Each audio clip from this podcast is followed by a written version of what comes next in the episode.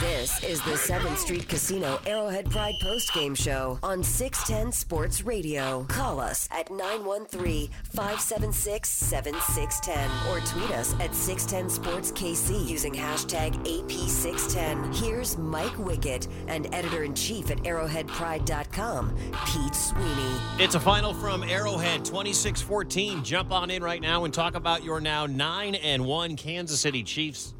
And the win today, 576 7610. You can also uh, shoot us a text at 69306. Kent Swanson in studio with us as well. Uh, not the most riveting game, not the explosive game you expected today, Pete. Snooze fest. It's a bit of a snoozer. a bit of a snoozer. Uh, it really was a game of the both of teams, both of the teams' pass rushes showing what they can do, and the offensive lines showing what they struggle with, which is you know really high quality pass rushers. I think you saw on both sides of the football. Kent, before we go to the phones, we got people jumping in. And again, you got lines open. You want to get in, you can. 576 7610. We'll hear from Mahomes. We'll hear from Andy Reid. Uh, we want to hear from you, most importantly.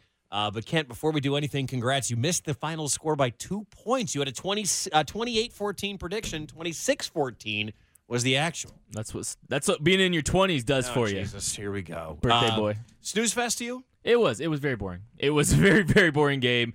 Um, uh, surprisingly, Chiefs held the Cardinals to 260 yards of offense, which is actually pretty impressive. Really nice. Uh, good to see. But I mean, yeah, nothing much to to get too excited about for this game. If you ever didn't believe in the uh, trap game, in the letdown game, in the landmine game, whatever you want to say, all eyes in the NFL are pointing towards next Monday night when this team and the Rams play in Mexico City. This was the game that defines. Maybe not. They just overlooked Arizona, but their focus wasn't there. Uh, I don't know. I, I the there's there's always cases in the NFL where the team uh, plays a little bit worse than the or they're a little bit better than the record indicates. I'm thinking potentially with the Cardinals, maybe it was a case of a bad offensive coordinator or something like that because they don't look like a team that should be two and seven now. And, and you know, I think that we will get our share of uh, Chiefs fans that are upset with how today played out, and, and I can understand that there's going to be some of those takes. But you you look at it and you say, okay, you wanted the Chiefs to cover their 16 and a half point spread. You thought that they probably would have, given how good Mahomes is playing. They got the win. Now you go to Tennessee and you see the Tennessee Titans destroying the New England Patriots with 30, Yeah. 34 10. They should win that game. Uh, there's two minutes to go. So New England also plays the Rams in Mexico City next week, so that's probably what. It, no, I kid. That's and that and do you know what I mean? So yeah, it it it didn't go precisely to plan. It didn't go exactly how you thought you know today would be like a dominating fashion game. But sometimes teams play better than they are, or sometimes teams play worse leading up to your game, and you're going to get some of these um, worst teams' best shot. I mean, I th- thought David Johnson looked excellent today. I thought Josh Rosen probably looked a little bit better than I thought he was. Uh, so to me, you get the win, and, and the Patriots didn't today, and now you gain a, a game on them. I think the Chiefs came out real slow in the second half because I Yeah. don't think the first half was too much of a of a trap game. I mean, they played it they played it pretty well. They put 20 points on the board. They were pacing to you know beat the spread by 10 points, but they just came out flat early, uh, finished it, closed the game out. But I And- mean, one half. Uh, we joked a little bit about the coin toss too. I know it No. sounds silly. No, no, no, no. Just just hear me out. I know it sounds silly, but you felt a little bit of a lull in the third quarter when the Chiefs didn't start with the football because usually it's back in Mahomes' hands and it gets kind of a reboot of the excitement from what you've seen maybe in the previous first half. There was a little bit of that. I mean, I don't want to say like okay, you know, there was a lull from the coin toss. I don't think necessarily, but you could you could sense it a little in the third quarter for real. And one thing that everybody should be celebrating as Chiefs fans new record holder, Patrick Showtime Mahomes. Hey, hey, hey, 15, 15. Let's go out, 80. Outside. Mahomes throwing end zone touchdown. Tyreek Hill. That was number 31 on the year, uh, which breaks Len Dawson's 54 year old record for touchdown passes in a season by a Chiefs quarterback. Now that record held by Patrick Showtime Mahomes. Right to the phones, 576 7610. What'd you think of this one? Uh, and it's officially Rams week. It is officially Rams week, Chiefs fans. Let's start with Jeremiah in Grandview. What's up, Jeremiah? How's it going, fellas? Not bad. You know, I was I just left the game, and you know, I, I'm impressed. Obviously, we didn't cover. We didn't we didn't get what we wanted from uh from the Chiefs offense. but- Jeremiah, do you go to a lot of the Jeremiah? Do you go to a lot of the games? I do, brother. I'm a season ticket holder. What was the atmosphere like in this one compared to other games at Arrowhead? You know, it, it, it was the same as what you'd expect. You Okay. think that a, a- a cold game would be a little, uh, little quieter than that, but uh, excellent showing from the boys. It was great to see Justin Houston, you know, get that touch, get that interception, and uh, I'm fired up. It's, we're looking looking ahead to the Rams, Mexico City, chom money, chom. It is officially Rams week. Jeremy, thanks, man. Dan, what's up? You're on uh, 610 Sports Radio. Hi, Mike. Hi, It wasn't a perfect game, but uh, you know, a win's a win's a win. You know, I think the turning point in the third quarter was uh, with the Justin Houston interception. That really turned the game around. And let's take care of the Rams. Take care, guys. See you, care. Dan. Appreciate it as always. I agree. That interception completely flipped the game because at that moment we were all talking after they forced a third straight punt was like, ooh, Arizona might think they can actually win this football game. They actually have some momentum here. There was a point of it when, when they were within six points that if they went down and, and scored, they were going to be winning by one. Eh, There was a there was I would It was say that moment right. I right would say it was like five to ten minutes where you said to yourself, "Wait a minute, are we going to have a game here?" And luckily for the Chiefs fans, it was not. 576 7610. Our man Reggie is listening to us. What's up, Reggie? Hey, how y'all fellas doing? All right, all right. Yes, sir. Hey, so uh, yeah, it was a good game, man. Hey, much maligned Chiefs defense is you know finally starting to uh, round into shape. I mean, granted, it was the you know the Arizona Cardinals, but it looks like you know the defense actually played complimentary football today. The offense wasn't quite themselves, but uh, this sets up well going into uh, playing the Rams next week. And, uh, and as far as the trap game, man, I you know trap my ass, man. We still got that dub. You know, the Patriots lost again today, so that puts us up two games on them. Uh, hopefully the Raiders will pull off a miracle, and, and we just keep this red train going, man. Go Chiefs. Reggie, thanks, The man. most Appreciate popular it. chant in Kansas City right now: "Trap my ass, trap my ass, trap my ass." Lee Summit, Marshall, you're next up on 610 Sports Radio. What's up? Yeah, long time listener, first time caller. Thanks, man. Um, I was just got a couple points I wanted to throw out there. Uh, Chiefs looking, I think they were looking towards the Rams. I don't think they were really prepared for this game. It might show how valuable Sammy Watkins is to the team. Um, he hasn't really been playing as well, and he's always injury prone. But when he's out there, he makes a difference. I think Vegas was extremely dis- um, disrespectful to the Cardinals, and they played inspired. Also, have you noticed that Belichick might be mailing it, mailing it in against his like former staff? It just seems to me like every game he plays against like some of his former staff, like that Lions game earlier this year. I don't understand how they lost that game. And today that was a terrible game that they, they played. And uh, Brady sacked the fourth quarter, so that was crazy. Uh, Derek Fisher got exposed again. Uh, defense should have saved this game for next week. And I also want to ask Sean Barber if he's on when is the Rick Ross album dropping next week because he sounds exactly like Rick Ross. he does. He, we will ask him next week. He is actually at Arrowhead. He is in charge of uh, the uniform police uh, during home games. So we'll ask him that next time. Uh, let's see here. I'm going to see if I can find. Sean Barber too has some explaining to do. I mean, you guys went on a lengthy discussion about Baker Mayfield. Baker Mayfield had quite the game today uh, for the Cleveland Browns in their upset victory over the Atlanta Falcons in Cleveland.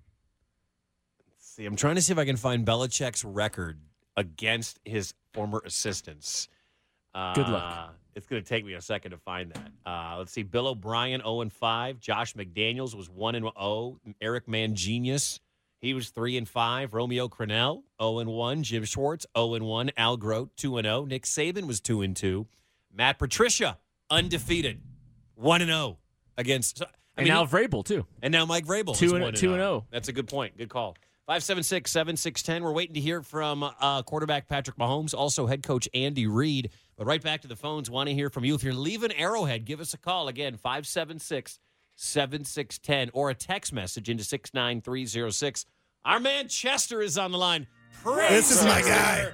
Well, we did what we had to do to win the game. Time and chance happens to us all. You don't have to be swift and break all the records, get nine in a row, and hmm. continue over 30 some points, but you do what you have to do.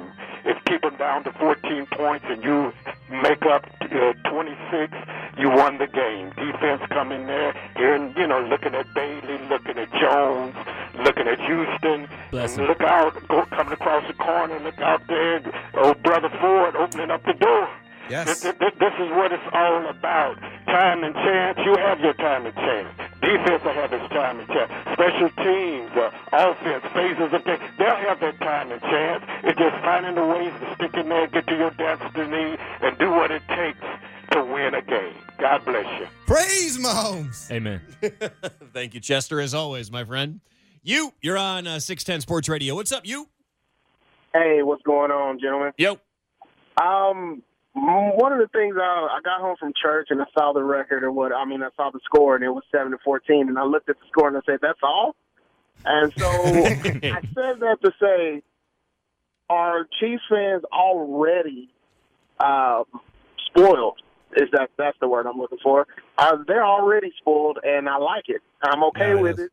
So uh, appreciate y'all taking my call, and uh, y'all have a good day. You too, you. Thank you very much, man. Appreciate it. Kent actually hit on this point this week where we had eight games in a row of 300 yards or more, and you started to get used to it. Like, that's what I mean. I know that there's going to be fans out there that are disappointed today's win. There's going to be ugly wins. You know what I mean? Like along the way in Mahomes, Patrick Mahomes' career, it isn't always going to be this perfect game where he throws for three or four touchdowns and over 300 yards. He completed 75% of his passes today. Yeah, He threw I mean- two touchdowns, 250 yards. Yes, you are spoiled. you are beyond spoiled. This is not supposed to be this easy for a 23 year old quarterback. And he just broke. This is the game that he broke the touchdown pass record, the single season touchdown Right. pass record. It's week 10.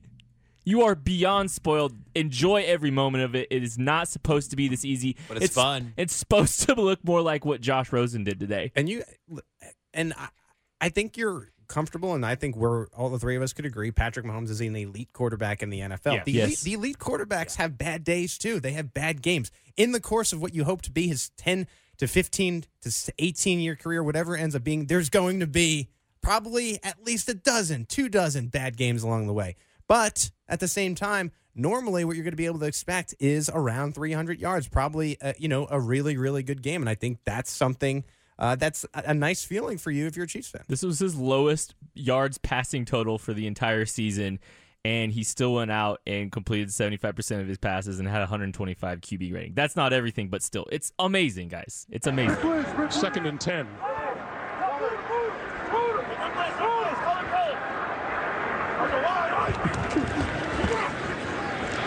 Mahomes down the middle of the field, wide open, and a touchdown, Tyreek Hill. That throw was ridiculous. Mm-hmm. And by the way, this just in, the cheetah's fast. I don't know if you guys know this or not, but he's but, all right. but, but that He's- dude's pretty fast. He's not only fast, but he showed on. and It wasn't the touchdown play, but the play where uh, it was he was running toward the camera side of of the field and managed to get probably six or seven yards. I don't know if there's any other receiver in the league that's gaining as many yards on that play. I mean, that's one of those plays. If you're reviewing film, you can pause it where Yeah. the defense looks like they're about to tackle him, and somehow, some way, Tyreek Hill managed to. I think it was like an eight or nine yard gain or whatever it ended up being. Also, fantastic cameraman.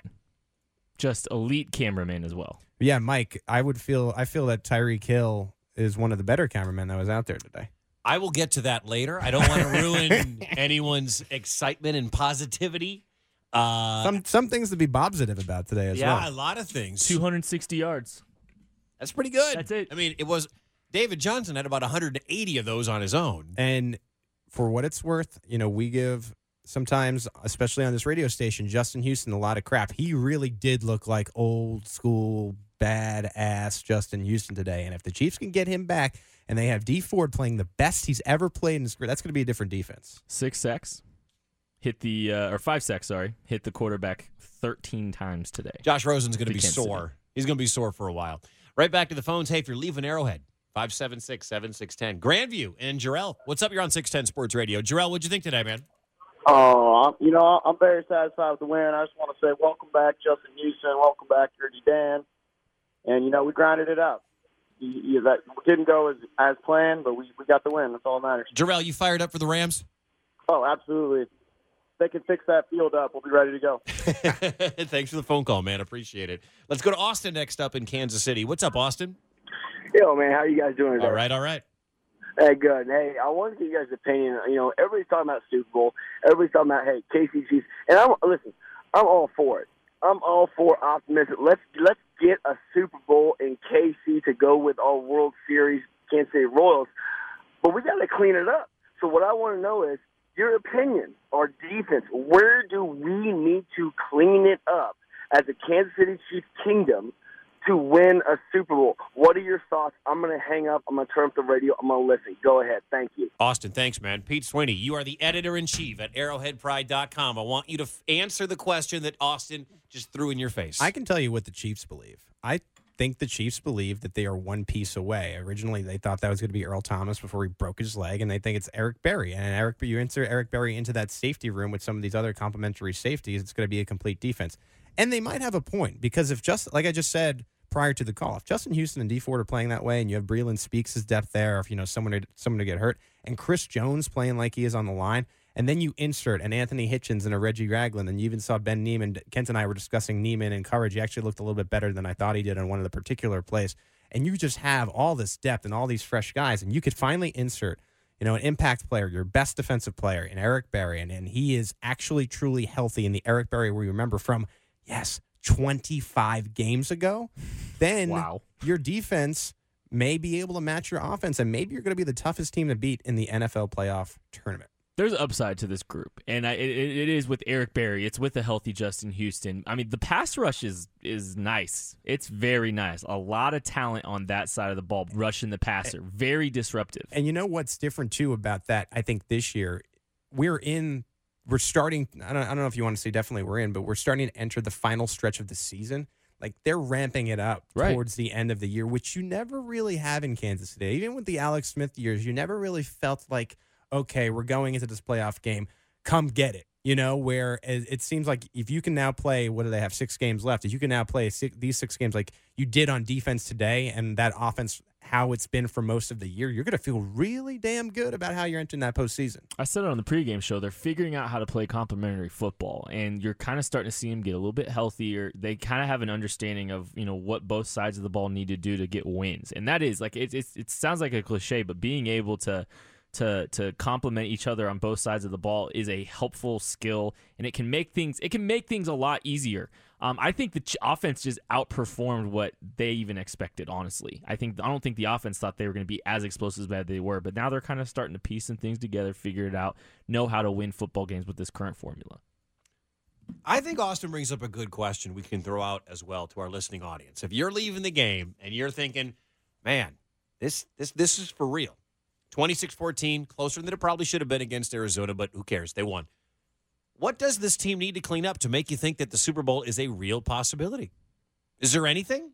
It is a real possibility. I mean, if, it is. Assuming, assuming everyone they have stays healthy on the field right now, because I, I still mean, don't, I don't believe what- Eric Berry's coming back. The question is what if, and I it wasn't a perfect game today, but look at the record. They're nine and one. They're only lost to the New England Patriots, who, by the way, are now two games behind them because they're losing. They lost in Tennessee. So to me, what it what how what do they have to do? They just have to keep doing what they're doing and get these reinforcements back. This is an imperfect football team, but it's an imperfect football team more than capable of winning a Super Bowl. As long as you've got Patrick Mahomes and Travis Kelce and Sammy Watkins and Tyreek Hill and Kareem Hunt, that's a problem. And you can you can score a lot of points with that unit together.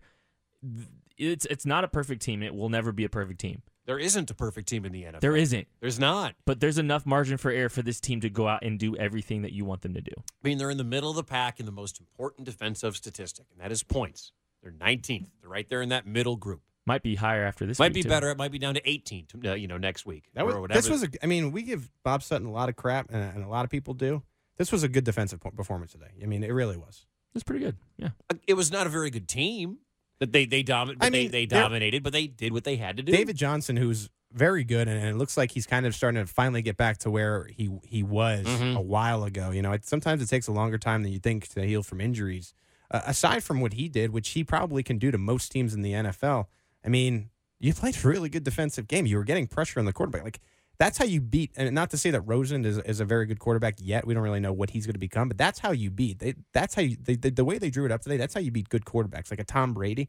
You get a pass rush in his face. I mean, that's how you beat. Uh, you know, if if it's an Aaron Rodgers or Jared Goff in the in coming weeks, Russell Wilson is, is you get to him, you, you pressure him, and you make make him feel like you know he's getting happy feed because he, he feels that pressure. And on the flip side, by the way, I know we think that they were looking ahead to, to the Rams in Mexico City. The Chiefs' offense wasn't nearly as explosive as people expected it, or as it, as it has been in the past. What happened today?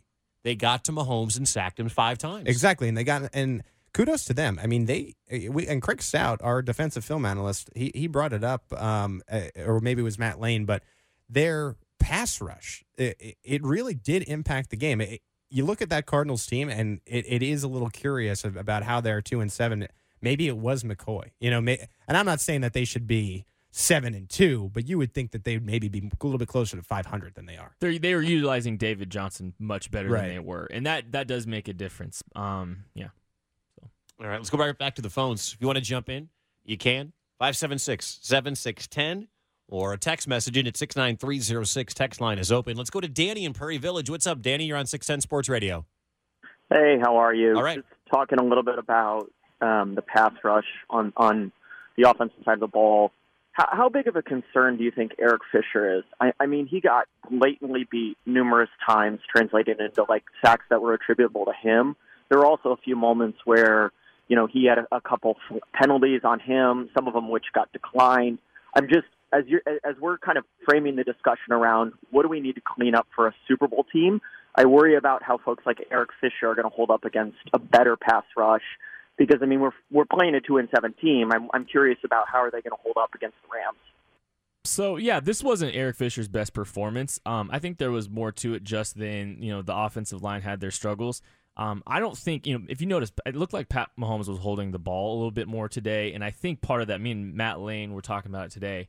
You know, receivers struggling to separate downfield. I mean that this is where you know having Sammy Watkins, having another guy that's able to get open would have been beneficial to this offense today.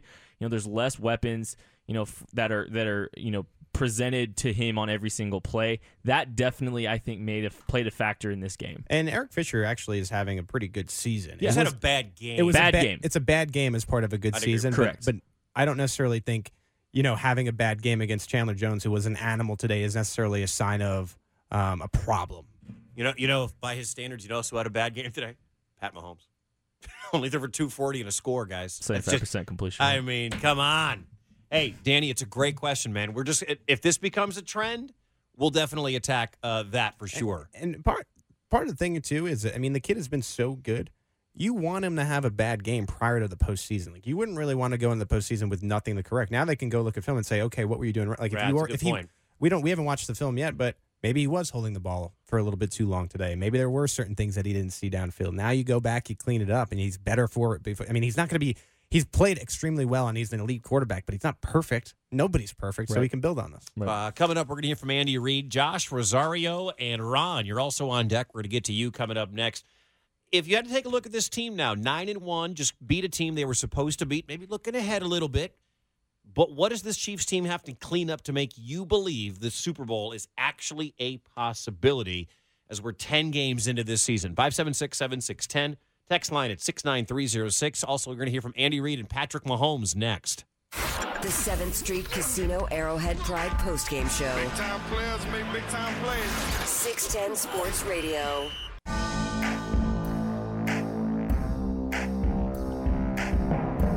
Hey, coming up, you're going to hear from uh, Chiefs head coach Andy Reid on the 7th Street Casino Arrowhead Pride postgame show.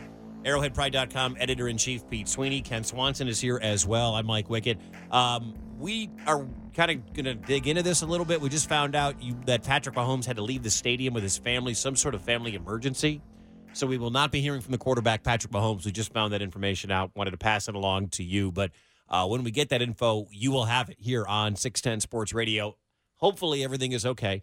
Uh, but we are going to hear from the rest of your favorite Chiefs after a win here today. Kareem Hunt, Tyreek Hill, whoever the uh, 610 staff can track down inside that Chiefs locker room after a 26 14 win over Arizona. Andy Reid coming up in just a minute right here.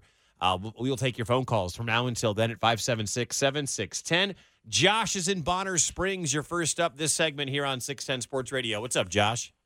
Hey man, um, you guys you guys are concerned about what's going to go on in the the Super Bowl and stuff like that. But first, I feel like we have to get through the AFC Championship game and a couple home playoff games first.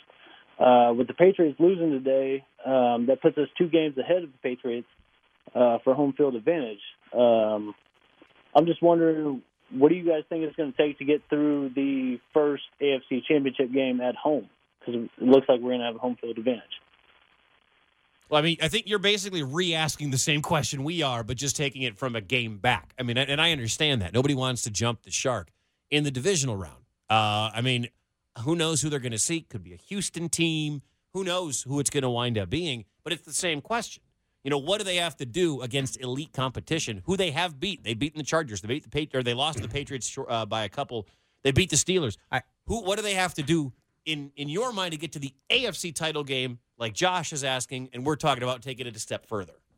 You know, it's funny the way that the season is going, and and now you're starting to see teams go down. Like you might have thought the Steelers were a lot worse than they were before they beat the Panthers and killed them on Thursday night. Like you might have thought the Patriots were better until they got murdered today by the Titans. And so I look at this and I say, you just keep winning your games. For me, Arrowhead Stadium and playing there is important for the Chiefs, but not so much because like I think the I think the advantage of being at Arrowhead is a little bit overrated. I I, I don't feel like they're the Chiefs have been infallible, you know, in the playoffs, and even they've they've suffered some bad losses even during the regular season. Like you go to Heinz Field during the playoffs, That- it, it's so it's, what- it's real tough to win there. What's bigger to me about home field advantage in the AFC playoffs for the Chiefs is not playing at Foxborough. Like not having to play at Heinz Field. Like more so not having to go play in those environments than any kind of advantage Arrowhead gives to you. Yeah, I, I would agree with that. I mean, I don't I don't want to see this team have to go into New England and play at Gillette Stadium. I don't think can for whatever reason under Andy Reid playing at Arrowhead in January doesn't really give you an advantage. For some reason, it has done nothing to help this team. Patrick Mahomes hasn't been the quarterback of those teams. That though. is Just saying. I'm just saying. I think one to Hey, by the way, Alex Smith got the most important stat today. A win. That's right. Just uh, saying. QB wins is back, baby. That's all that matters. One other thing to kind of add on top of that, I think health is just a big p- thing for this team. You know, you saw what a healthy pass rush looked like today, and if they bring Eric Berry back in the mix, if if you're closing out the season ending with you know Justin Houston and Chris Jones and Dee Ford all healthy and able to get up, it- get to the quarterback, that's going to make a difference, and the Arrowhead effect will be will be beneficial in a situation where they can pin their ears back. you know, social media is very part of the football landscape in 2018. So I sort of monitor it as we do our show. And here's just just think about this. You know, before you're ready to to panic about maybe a close game against the Cardinals today. Aaron Levine, this guy who's a sports director in Seattle, goes, I'd rather tweet this now than a possible Seahawks loss. The Patriots loss today was big in terms of any possibility of the Chiefs locking up home field advantage before week 16 when they travel to Seattle. Seahawks will need as many wins as possible down the road. like, you're in a territory now at Right. nine and one and two games ahead of the rest of the, rest of the AFC. You could have your home field advantage locked up with two games to play, and then that amount of rest or whatever Andy Reid ends up doing, whether it's like a preseason situation where Mahomes gets in for a series or whatever like that, it just will allow you. And maybe you know if Eric Berry is still questionable, maybe you just save him until the playoffs. I, I just don't necessarily know what they end up doing with that, but the ability and, and the position the Chiefs are putting themselves in, and we just joked about it with Alex Smith, by simply winning games, no matter how, how they do it, whether it be a dominating performance like they did against the Bengals or today in this ugly win sort of against the Cardinals. It's a win. A win's a win. And, and if you can lock up uh, a playoff spot and home field advantage early and there's no impact in the final two games, that'll help you greatly for a Super Bowl run. It would be it would take a lot for them to be able to to not play week 16 though right now just because technically I mean I know there are two games up on the Patriots but they have to be a game better than the Patriots because if they both Right. have the same record then New England gets the one seed. So the Chiefs really for all intents and purposes have a one game lead on New England right now. And I'm not saying it, it, it's locked up by any Right, means, but the right. fact that now that is becoming a potential and, and that like is out there in the universe. Think about that when you say, okay, but I didn't like the way the offense looked today. Well, okay, but they're nine and one. You know, a lot of teams in the league would like to be nine and one right now. Yeah, the offense didn't look great today, but uh, after 10 games and you got nine wins, and how many games realistically do you think they can lose in the remaining, do the math, six? Rams, Raiders, Ravens, Chargers, Seahawks, Raiders. You're also missing one of your offensive pieces today in Watkins. And, Yeah. and don't forget, you're still missing two of your supposed starting running, or I'm sorry, starting offensive linemen, and, and you're Mhm. still managing to win football games. Not to make excuses, but that's depth right there. That's stepping up. The Chiefs didn't get their 10 or their ninth win until week 16 last year. Wow. So they're rolling, folks. You know that lull that you were kind of hoping that they wouldn't get through like they did last year. This is a different team. This is a different quarterback. They have their ninth win in week ten. 2614 winners right back to the phones. You want to jump in? You can. 576 7610. 576 7610. We're going to hear from Justin Houston coming up here in just a second. Uh, we will have that for you coming up right here. First, want to go to uh, Brooklyn. Rosario, you're next up here on 610 Sports Radio. What's up, Rosario? Hey, hey, what's up, y'all? What's going on? Uh, just a couple of things real quick. Yes, that Titans win was a big win for us. I personally feel because no matter what, you don't want to travel. But um, I just want to get y'all opinions on anything from what I think, because you know I'm in New York. I'm a huge Chiefs fan, so you know they they showed a good amount of the game on the Red Zone channel. And watching what I've seen, I personally think the Chiefs just scaled it back on the offense today. They didn't show their whole hand. They just really getting ready and prepared for the Rams, which we all know is probably the biggest game of the year for the Chiefs and in the NFL. Yeah, I, I think so. And we're going to attack that in just a second. And Rosario, thank you for your phone call. Let's go live back now to Arrowhead Stadium, where Justin Houston is speaking here on Uh, I six think uh, defense we've been we hasn't we haven't been playing well all season, so we're trying to turn this around and trying to get it going in the right direction because we got goals, and as a whole, we know if we want to win this thing, win the whole thing. Defense got to play better week in and week out. Uh, I think this is a great start. We just got to continue to build on. it.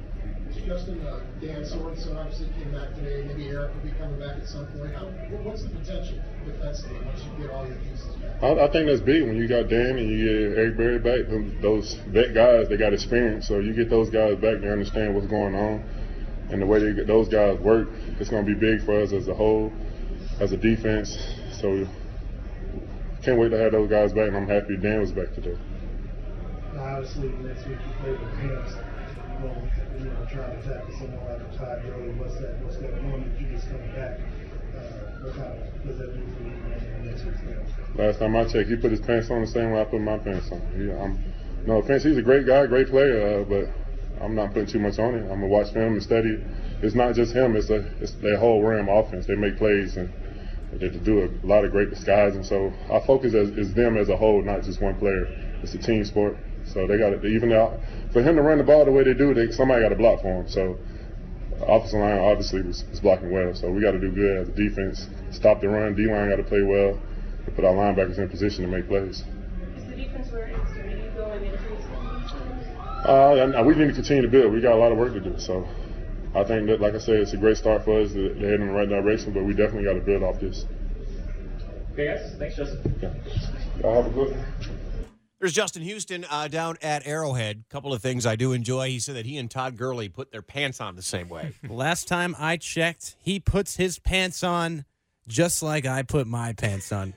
That's how I feel about you and I, Kent, even though you've got the better of me in over unders today. I'm having a good day. You are starting your 30s off poorly. That's true. I mean, Kent is is having a much better day than you are. Listen, can only go up from here.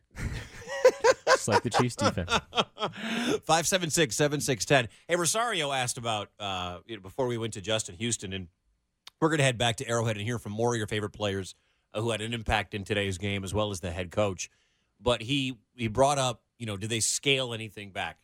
Kent, when you looked at the offense today, did they scale anything back from previous weeks? So actually, after that first drive, they you know they went down and scored. They tr- I think they threw a lot of junk looks out there the next drive, the next possession. Like there was just a lot of different looks, shifts, motions, things that they're trying to get Wade Phillips to pay attention to and prepare for. So I think they tried to throw some stuff out there, some window dressing to try to make them account for a bunch of different stuff that they just have to see on tape and say, okay, if they do this again, we're gonna have to do this, this, and this. Which I think Andy Reid does a lot anyway. Um, you know they.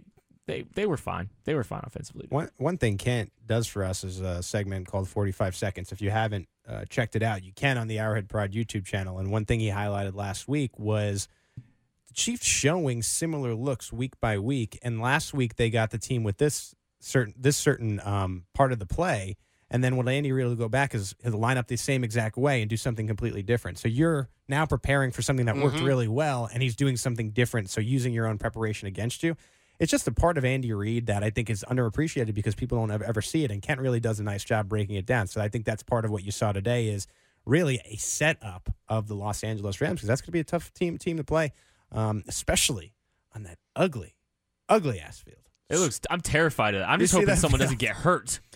Uh, uh, there Do I have pic- to look at this field Oh now? my gosh. There are pictures coming out uh, this weekend. I didn't end up writing an article about it on arrowheadpride.com because it didn't really seem like uh, anything was truly verified. So I just was a little unclear, but I did retweet a picture um, on the Arrowhead Pride uh, Twitter of what this field supposedly looks like looks like after a concert.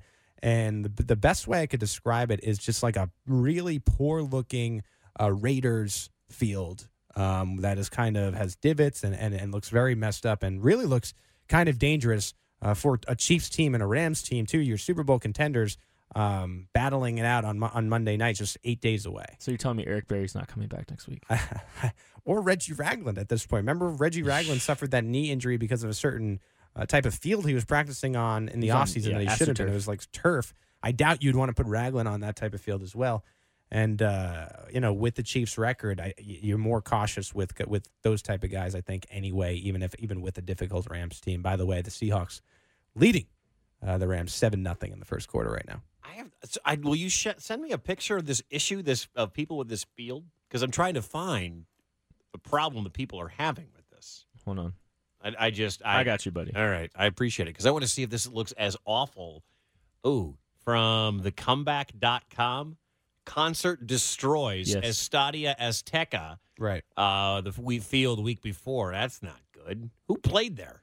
Was it Justin Timberlake? Looks like a soccer team. Oh my! Yeah, so that's the same field. Uh, you can find these photos Oh, online by just Yeah, uh, searching on Twitter for Chiefs and Rams, and, and you, you can see what we're talking about. Um, again, that game's eight days away, so it, it would take uh, you know if you're in if you're the NFL and, and you're thinking about you know two again of your teams that could rep- be representing your conferences Oh. in the Super Bowl in Atlanta, you're sending your best crew down there to figure out what to do about that or move the game. Ugh. Yeah. Oh, man. Well, that's nasty. that's it. Lines are wide open. You want to jump in? We want to hear from you. 576 7610. 576 7610 is the phone number, and text messages always welcome on the text line at 69306 on Twitter at Arrowhead Pride. Hashtag AP610. Coming up, we're going to hear from Andy Reid. Also, we'll go inside the Chiefs locker room as well as the Arizona Cardinals locker room. And we're asking you the same question Austin threw our way. We'd like to know from you. I mean, nine and one is nine and one, and they've beaten some pretty good teams and hung with the champs, or they would not the champs, but hung with the GOAT and the Patriots, or else this team would be 10 and 0 right now. What does this team have to do for you to make you think that, as another caller wanted to know, getting to an AFC title game would be would be? Or what is the one thing they'd have to clean up to get to the Super Bowl? I mean, defensive pass rush looks good. Justin Houston's healthy. They got some turnovers. They bend, they don't break. They're 19th in points per game. Other stats, they're much worse, but the one that matters the most is points per game. Offensively, yeah, they're good. Everything's fine there. And you know what? It was a huge. It, it, probably doesn't get enough credit, but the play of both uh, Steve Nelson and especially coverage wise, Orlando Scandrick, we were real worried about that position. Uh, I think in the offseason leading into the season, it's not like they've been outstanding. I think Steve Nelson probably more so than Scandrick, but just good and and and, and very good. And, and I think that's a nice surprise because those were that was a position. You know, I, I talked about it losing Marcus Peters. I wasn't happy about in the offseason. I'll be the first to tell you that. Uh, they've looked good. The cornerback rooms look looks good. Looks looked good this year. They are not a problem on this No. defense, which is which is great. Now there's still issues with you know linebackers in coverage. Having Reggie Ragland and Anthony Hitchens on the field at the same time has served uh, to be a bad decision. Uh, It proved to be a bad decision because you know they're they're struggling to cover line, you know, running backs out of the backfield and all that good stuff. Safety position, yeah, we'd still like to see Eric Berry back there. Those are the two biggest issues on this team in general right now. Is just the safety position, getting some help there, and then figuring out a way to cover linebacker or cover for linebackers to cover. So Eric, the Eric Berry thing is interesting too because now you're at a situation. He uh, didn't play again today. Um, I think we should hit the hundredth day. I'll do the math in a second of no practice pretty soon here. Um, we getting a T-shirt, commemorative T-shirt. We might. We might have to do it. Do you play him against LA because they're one of the better teams in the league, or do you just save him now until you need him? I At this- think at this point. I think you let them. I think December makes a lot of sense because the first game out of out of LA, they're gonna have the bye week. Maybe get him some practice during the bye week. Get him some work uh, that that game week for week twelve or thirteen, whoever, whatever. December second, I think, is their their first December game after the Rams game. That that seems like oh baby, I just found something out. So it's been 92 days as of today since Eric Berry's practice, meaning tomorrow's 93. Uh-huh. Monday against the Rams will be 100 days of no practice for Eric Berry. Uh, the longest day to day status in sports history. Can you 100 day days of day to day? Can you go practice 100 day break into Monday night against Jared Goff? Well, don't forget he didn't play 15 games last season. So can you go So that'll be again no games, some light practicing, no practice for 100 days and then into Jared Goff and and and Todd Gurley? No. And Aaron Donald, that whole team. I think Like, people can you forget about this. I mean, yes, Eric Berry was a superhuman off the field. I think his his cancer story inspirational. This guy has missed well more than a year of NFL football. I more more than a year. It's not. It's not his first injury either. The Right. heel injury because he tore he tore his ACL, right? I just don't have a ton of confidence of him getting on an NFL field and it being seamless. And I just don't. Well, I, I don't- and I just I I, I question the Chiefs' strategy behind this, and I, I I don't know if the record has something to do with it. Maybe um, they look at it and they say, okay, we we just we'll, we'll put him on the field when we absolutely need him again. What do you like? The what does it have to be a certain opponent? It okay, and this is I've I've thought about this the other day. Just think about this. Are we like something? So, there's a disconnect here. There's a major disconnect between what is going on and what has happened to this point because there's no way the Chiefs thinking that Eric Berry would be, you know, out for t- the first 10 games of the season, probably the first 11 and all the way into December, we're going to keep him on the active roster, right? So what's the disconnect? Was there a setback? Was there like what's the issue? There, there's something. There's a disconnect here. I don't know if it. I don't know what it is, but you don't keep him on the active roster for ten weeks if you're not going to use him. From the reports that have come out, uh, you know, as you follow this thing, it, it appears to me like he had some sort of discomfort during training camp, so they pull him back. I think they thought that he might be available towards the beginning of the season. The Chiefs I'm talking about now, um, and then you hear the Haglund's deformity thing, where it's some sort of bone spur on his Achilles, where he's had problems in the past before. Uh, and the interesting thing, and this is what what is the most peculiar to me, the guys like Ian Rapoport and um, Mike Garafolo, I mean, they're at a 99% rate of being correct. Right. And they keep putting out these reports that the Chiefs are confident, the Chiefs are confident, the Chiefs are, Chiefs are confident. Uh, Sam Mellinger has said the same thing. Uh, Terez Paylor, formerly of the Star of Yahoo Sports, has said December now. Like, someone's out there, and, and for some reason, people keep saying that they're confident he's going to come back, yet you go to the media availability each and every week, and it's the same story. It's just the, one of the more peculiar stories I feel that you've um, I've had or I've I've had really in my five or six years, whatever it's been covering the Chiefs. 576 7610. More of your phone calls. James, hang right there. You want to jump in line behind him? 913 576 7610. You can text us, text us at 69306. Pete Sweeney, Kent Swanson, Mike Wickett, Andy Reid coming up.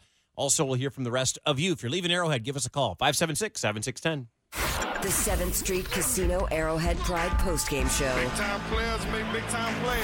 610 Sports Radio.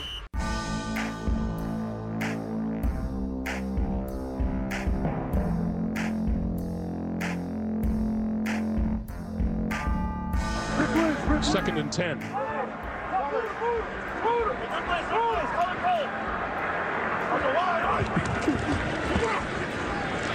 Mahomes down the middle of the field, wide open, and a touchdown, Tyreek Hill. That was the first of two for Patrick Showtime Mahomes, part of his record setting day. Touchdown pass number 30 and then 31 later, breaking Len Dawson's record. Thanks to CBS on the call. We got Pete Sweeney and Kent Swanson from Arrowhead Pride in studio. I'm Mike Wickett. Right to the phones, 576 7610. James in Jersey. What's up, James? You're on 610 Sports Radio. Yeah, how you doing today? All right. Uh, just got done watching the game. Uh, it was a little scary there for a while. Thank God Justin Houston made that pick. Agreed. Um, hey, Andy Reid's done a great job all year with his play calling, but I thought today was a little questionable for the following reasons. One, I think they went to empty backfield too many times, and I think that played right into Arizona's pass rush. I felt they should have ran the ball more with Kareem Hunt. Um, when they got down close, when they were on that seven yard line, uh, they they go into a pass. I thought running the ball was better. Thank goodness uh, Mahomes hit uh, Tyreek on that third down play. But I just felt they should have ran the ball more. Uh, their offensive line did not have the best game today, and that is a c- concern going into the Ram game. if they think Arizona's front is tough, when they play out uh, the Rams, it's going to be just as tough, if not better. Oh, I mean, you're talking about Suh and Donald and Dante Fowler. I mean, you're talking about some names, some beasts. Uh, I mean, if you haven't figured it out by now, Pete, Andy Reid doesn't really love running the ball all that much. It's not his favorite thing in the world. No, he likes pa- he likes passing the football, and luckily for Kareem Hunt, he's half a receiving back as well. I think he offers that dual threat, which is I think is why you see uh, Hunt featured quite a bit. There are certain uh, parts of the game though where you, you know, I, I he's so brilliant, and I, I hate to I don't want to like I will get on him too poorly, but there there are points of the game where you just should be handing the ball to Kareem Hunt and like letting him do what Like on a third and three, you're rolling It was the Patrick third- Mahomes the one, out. The one that was yeah, that it was the third and one today. Yeah. and, and that and, and it's just it, it's occasionally where it's just like okay, uh, Kareem Hunt is is an outstanding NFL player, and Absolutely. he, and he can get one yard. Hand the ball off. Right. There's a big old fire hydrant. Hand him the ball. Let him slam behind his big old fat offensive line. Fall forward. Pick up the off. Because if Mahomes gets a knee injury, the season's over. Season's over. My heart just skipped a beat. talking about the the run pass ratios. Yeah. One of the things that you know is kind of the the line between run pass ratio is kind of blurred a little bit now because the run pass option. So the Yeah. Chiefs there's been play there's been games this year where the the play calling's been about 50-50 where you know there's there's 50 run play call like it's like a 50-50 running play call but um, because they have the pass option tagged to it and Mahomes elects to take it, the ratio actually gets a little bit more different than what it actually is too. So there's part of that going on too. Is you know they they might have been called. They probably they ran the ball 21 times or 23 times. They might have called 30 pass plays I think run it was. plays. I think it was an interview this earlier this year where I, I'm I'm thinking it was Laurent Duvernay. It was. I know you're talking about. uh, where yeah, he was asked about that, and like a lot Mm-hmm. of times, it's it really truly is an option. And Mahomes, if he sees an opening to pass the football, he's taking that option. So it isn't all 100 percent read. One other thing, running the ball just to run the ball is not six is not good. You run the ball to favorable boxes, and that's what the run po- pass option does. Is it Right. creates you're always right whether it's to run or pass based on box count. I want to give you real quick uh, numbers on Kareem Hunt, his last five games. New England, 15 touches and a touchdown. Cincinnati, 20 touches, three touchdowns. The Denver Broncos, 21 touches, one touchdown. The Browns game, 18 touches, and he had three scores. And today, 18 touches. Kind of consistent between 18 and 23. The numbers are about the same. They feed him the exact same amount for the most part. It's all in there. But James, it's a good phone call, man. Appreciate it. Uh, let's hear some from Andy Reid. Let's go down and listen to the head coach of your now nine and one Kansas City Chiefs. All right. Um, as far as the injuries go, we really don't have any to uh, talk about. So, um, listen, uh, Patrick will not be with you today. They had a family emergency, so he'll um, work out with Ted when the time will be that he uh, he meets with you. I just want to make sure we I get that out to you. Um, great crowd today, Veterans Day, and what a beautiful thing. So all the way around. Um, I was proud of our guys and the way that they played today. I thought uh, it's a, you know, that that was a team that was going to give you their best effort today. They did that, and uh, you know, my hat goes off to Steve and the job that he's doing there, working to turn that program around and, and get it going in the right direction. Um, again, the five sacks I thought were were big on from our defensive standpoint. We probably had too many from a offensive standpoint. We'll take care of that and and make sure we clean up a few things there. But it was um, again all in all a good game where all three phases contributed. You know, I I, I like Tyreek's return, um, and uh, it's too bad that it uh, somehow got called back. So with that time, yours. Andy, uh, got the uh, touchdown record zero today. Um, 31 touchdowns, 10 games. What that in perspective for us? For a first year. Yeah. Um, I, listen, he's had a heck of a year. I mean, he's playing, playing his heart out, and um, I, I, love the backside of that, the preparation and, and how he goes about his business there, and uh, day in and day out. You guys have a chance to see him at practice early, and he comes out every day. He's bringing energy, and and um, he makes sure that that he has his things in order. And uh, when he does that, he's got a lot on his plate as far as responsibility goes to run that run the offense. So and he, he takes care of that. Chiefs head coach Andy Reid. Let's hear a little bit more. We'll go right back to the phones here in a sec, but more from your head coach, Chiefs fans. And and uh, he's in a position where he can make everybody better around him, and he's doing that. So I'm, I'm proud of him for how he's going about his business. How'd you feel Justin Houston? Well, you, you could argue that he had the biggest play of the game right there. So um, I thought he did a heck of a job, and um, it was great to get him back in there. Both he and Danny get him out there and, and play and get a little rust knocked off, and then to you know come through and make make a huge play for us. I thought um, I was proud of him for that. Can you speak to Tyreek today, including his had a big day, had over 100 yards, um, and would have had more if that, you know, with that return. Um, but to start the game the way we did, I, I think that puts the team uh, on edge there, the opposing team, and, and um, you know, we did it very quick, uh, very short period of time. Uh, and Tyreek had some big plays right from the first play on. So. along with Justin coming back, just the pressure that they were able to get in the second half on Rosen. How much of that is just being how much of it is the fact that Justin's back and kind of opened up things around? Yeah, well, the guys were getting off the ball. I mean, even even when Justin came out, you saw 57, you know, get a big hit on the quarterback. So uh, it didn't matter necessarily uh, who was out there. The guys were they had the snap count down. They were rolling. So um, you know they mixed it up a little bit on us as far as the snap count goes, but they you know they stayed on task with that and worked it out and were able to get off quickly. So. I, I think uh, I tell you, it's a mix. It's a mix of. We had some blitzes there that I, I thought were great. You see your secondary players making hits uh, on the quarterback, then you know that's scheme part. So. want to take this time and remind you you're listening to 610 AM KCSP Kansas City, KRBZ HD2 Kansas City. Andy Reid speaking to the media. Right back to the phones. More from Andy Reid coming up uh, in just a sec, but want to squeeze in a few phone calls from some Chiefs fans at 576 7610. CJ, you're on 610 Sports Radio. What's up, CJ? Hey, what's up, gentlemen? Thanks for taking my call. Got and I just wanted to give uh, uh, one of the coaches that uh, a lot of us, including myself, has been very uh, uh, skeptical about is uh, Bob Sutton. Man, I'm gonna stop uh, criticizing you so much and actually try to get into your world because uh, one thing I'm starting to realize that I haven't before, I haven't before, is that uh, maybe all this time we've been calling for Bob Sutton's head in his job, but maybe Andy Reid knows that he's keeping him around because his defense actually complements his offense. But I'm not a genius like you gentlemen. I just uh, watch the games and drink beer, and uh, but I know that you are professionals. I just want to see how you respond to that. Uh, here's my response to that, I believe. It would be it, it's I'm going to put you on hold because now my computer all of a sudden stopped working, so I have no idea. It's amazing to hear people actually say that. They actually are going to give credit to Bob Sutton. I told you. I, I think I think the big thing that comes through with Bob Sutton is I'm starting to think that the people that don't like him are the loudest, and it maybe isn't the majority. You know what I mean? I, I don't. There there have been a ton of injuries this year, and, and I understand there's been some games where the defense has looked really poor and they've given up a lot of yardage, but that's part of a nine and one football team. Right.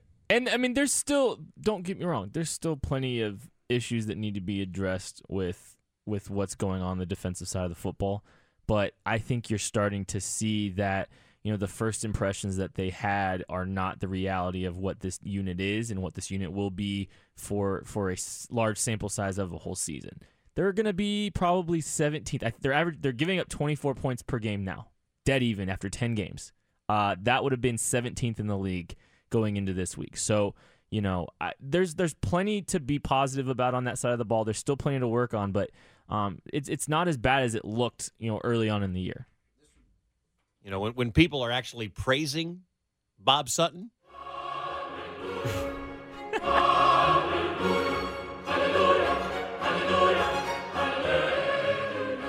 I mean, or a record scratch. Like, what the hell did I just hear? Maybe it is the the, the minority is, I mean, the, is the loud the loud group. I said it on the pregame show. I'll say it on the post for those that weren't listening before.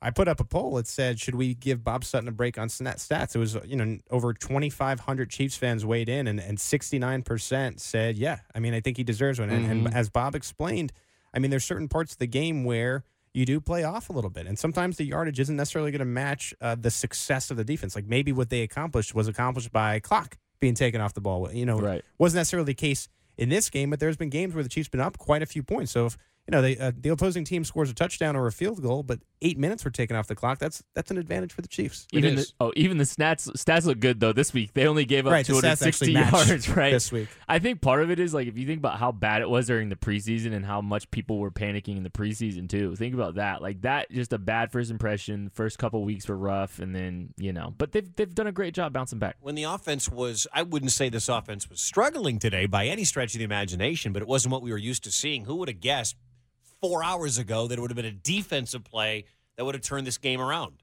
I mean, whoever would have guessed it would have been Justin Houston with a pick coming back in his first game back to turn this thing around. Big first down. 23-yard pickup. Rosen sets up the screen. Intercepted. Picked off by Justin Houston. That's pretty vintage. Pretty vintage Justin Houston right there. Justin Houston in coverage. I what? oh my! Don't even. Let's not even get started on that, Had to. please. Of all of all the things that we, we're doing, uh, yeah. I mean, I, the even more so than the interception because I think if you're an outside linebacker slash a defensive lineman in that front seven, it's sometimes tough to come up with picks. Uh, sometimes you got to get a little bit lucky. Just seeing that old school Justin Houston, that he's this big bodied guy, but is still really quick and can get to the quarterback. I just we haven't seen this version of Justin Houston that we saw in today's game in a very, very long time. I mean, there's been certain flashes of it over the years. He showed up a couple times this year, Right. but not consistently. Like yeah. Right. And if he can start getting back to this every single week, this is it's going to change the game for the Chiefs defense. I mean, he at his best is a monster. And, and we saw a little bit of it today. I mean, you don't want to jinx it and, and you worry, okay, he had a hamstring that can linger, but again, looked fine today. Do I dare ask if any Chiefs fan is going to agree with our last caller and give Bob Sutton credit? No. I mean, I mean, I, I, I It's will up ta- and down. I, I, will, I mean, I'll get out I don't the think way. I don't think anyone I don't think anyone is feeling compelled to get on the phone and call us and say Bob Sutton for president, that type of thing. no, no. That's but not I think I'm there's asking. I think there's a good amount of people that are out there that are like, okay, you know what, I, Bob's done an, a, Bob's done a good enough job this year. I, I'm not I'm no longer I no longer have the tiki torch like they have in The Simpsons and calling for him to be fired, um, you know, from his position. See, we'll see how everybody feels after the Rams game. Right. Should we make sure? And I, I think the last caller's name was James, but I could be wrong about that. But the last dude that called, I want to talk to you in eight days. Yep. All right. Monday night when we're up doing this show late night next Monday. I want to know if you're going to call in with the same thing. If they if they lose 38-35, who knows if they will? I have no idea. If they lose 38-35, Goff has three scores, Gurley has two, and they give up 478 yards of offense. Write all these numbers down. These are my official predictions. Uh-oh. Uh, if that happens, is it still time to take some of the heat off of Bob Sutton? 576 7798. Got a couple of guys who have been on hold for a while. We start with Matt in New Hampshire. What's up, Matt? Yeah, right here. Turn it down. Yo. Hey guys, um, I'm, I'm I live in New Hampshire. I'm from Kansas City, and I went up to Arrowhead today, and I had a blast. And I want to say thank you for having me on the show. First of all, Justin Houston killed it today, and I want to say that I've been a fan of Bob Sutton all year. I think that he's been making stops when it matters, third down, closing the game out. I've been a really big fan of it. But first of all, Tyreek Hill. We were talking about him week one, and we haven't heard that much since. I think he whispered in Patrick Mahomes' ear this year, and he said, "I need to play today. Let's let's make something happen." And he showed up. He did. I mean, I, I I think that there were a lot of people. You know, this this team. Yeah, I mean, it, it's part of the reason why Sammy Watkins is happy here because he just has no pressure on himself anymore. You can make a case, and you watch a game, and it just depends on the game. You know, you pick it where you you say to yourself, "Man, Kareem Hunt should be getting the ball more." Every Man, game I watched. Travis Kelce should be getting the ball more. Every man, game. Tyreek Hill should be getting the ball more. Every you only have X amount of plays to Yeah. get all these guys the football, and it, it, Tyreek. It was Tyreek's turn today, where you're like, "Wow, with, with what he can do, they got to find a way to mix him in more." and then Sammy kind of picks up the scraps from there, you know. eh, But he he obviously didn't play today. Well, I'm watching a little bit of this uh, uh, Rams and Seahawks, although Kent keeps changing the game on me. I never know which game I'm watching. Sorry, buddy. But we're watching the Rams and the Seahawks. Seahawks already threw a touchdown to a tight end. Maybe next week the focus is to get Kelce the football because I, I don't know the stats. Fantasy nerds would know this, but what are the stats of St. Louis? St. Louis, the LA Rams. St. Louis, wow. The, what are the stats of the Governor- Rams? Governor's Cup on the line in Mexico City. what are, what are the uh, what are the numbers that the uh, the Rams give up? You know, touchdown wise to tight ends. If that's the weakness, I, I mean, maybe it's just picking your poison, and then your focus is is Kelce, and everything else is kind of window dressing around it. Yeah, that, that that that's the point that, that Kent keeps hitting too, Mhm. and that's what Andy Reid does so well, and, and that's why Reid and his mind is so dangerous with a this quarterback and b all of these weapons. Yeah. because he can kind of build the, the offense as he pleases, and and he can hit you from any different angle, and it's really hard for a defensive coordinator to go in with the game plan and, because on the fly it can change, and you only add to that with when Mahomes, as we talked about a little bit earlier. Has multiple options and there's multiple routes that guys can run on the play. It's just how do you stop that? Thanks for the phone call, Matt. Travel safe, man. Back to New Hampshire. Colin in Jersey, what's up? You're on six ten Sports Radio.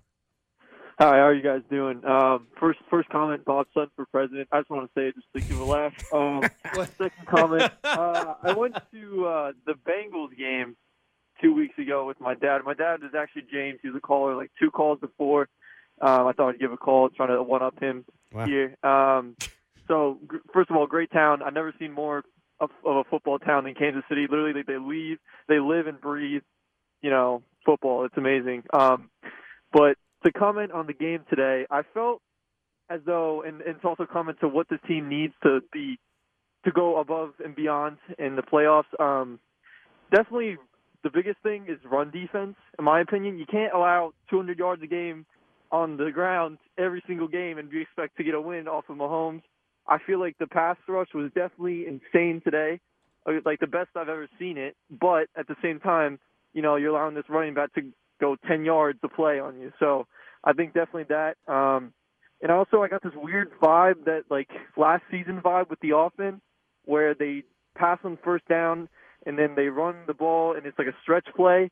And what I have to agree with my dad before when he's talking about Andy Reid play calling is that when you have Kareem Hunt, you got to run it up the middle at the at times. He was getting he was getting right up the middle, but then they started running to the outside, and it's almost like he was getting tackled behind the line of scrimmage like every play. So um, definitely run defense if you want to go above and beyond, especially against the Rams. I like with Col- Todd Co- Gurley. I like when Colin calls because he wants to slam the ball up the middle and stop the run. You are an old school fan, Colin. You are not 2018, man. This is like 1960s I mean, this football. this is three yards and a cloud of dust coming out of New Jersey right there from like Colin. I and I'm that. fine with that because you're right. Sometimes you just should slam your big, gigantic running back behind your big, fat ass lineman and pick up two yards. Or you give it to Spencer Ware, and Spencer Ware is dirty good. I like I I, I love Spencer Ware too, and, and kind of the mix up that he offers the Chiefs.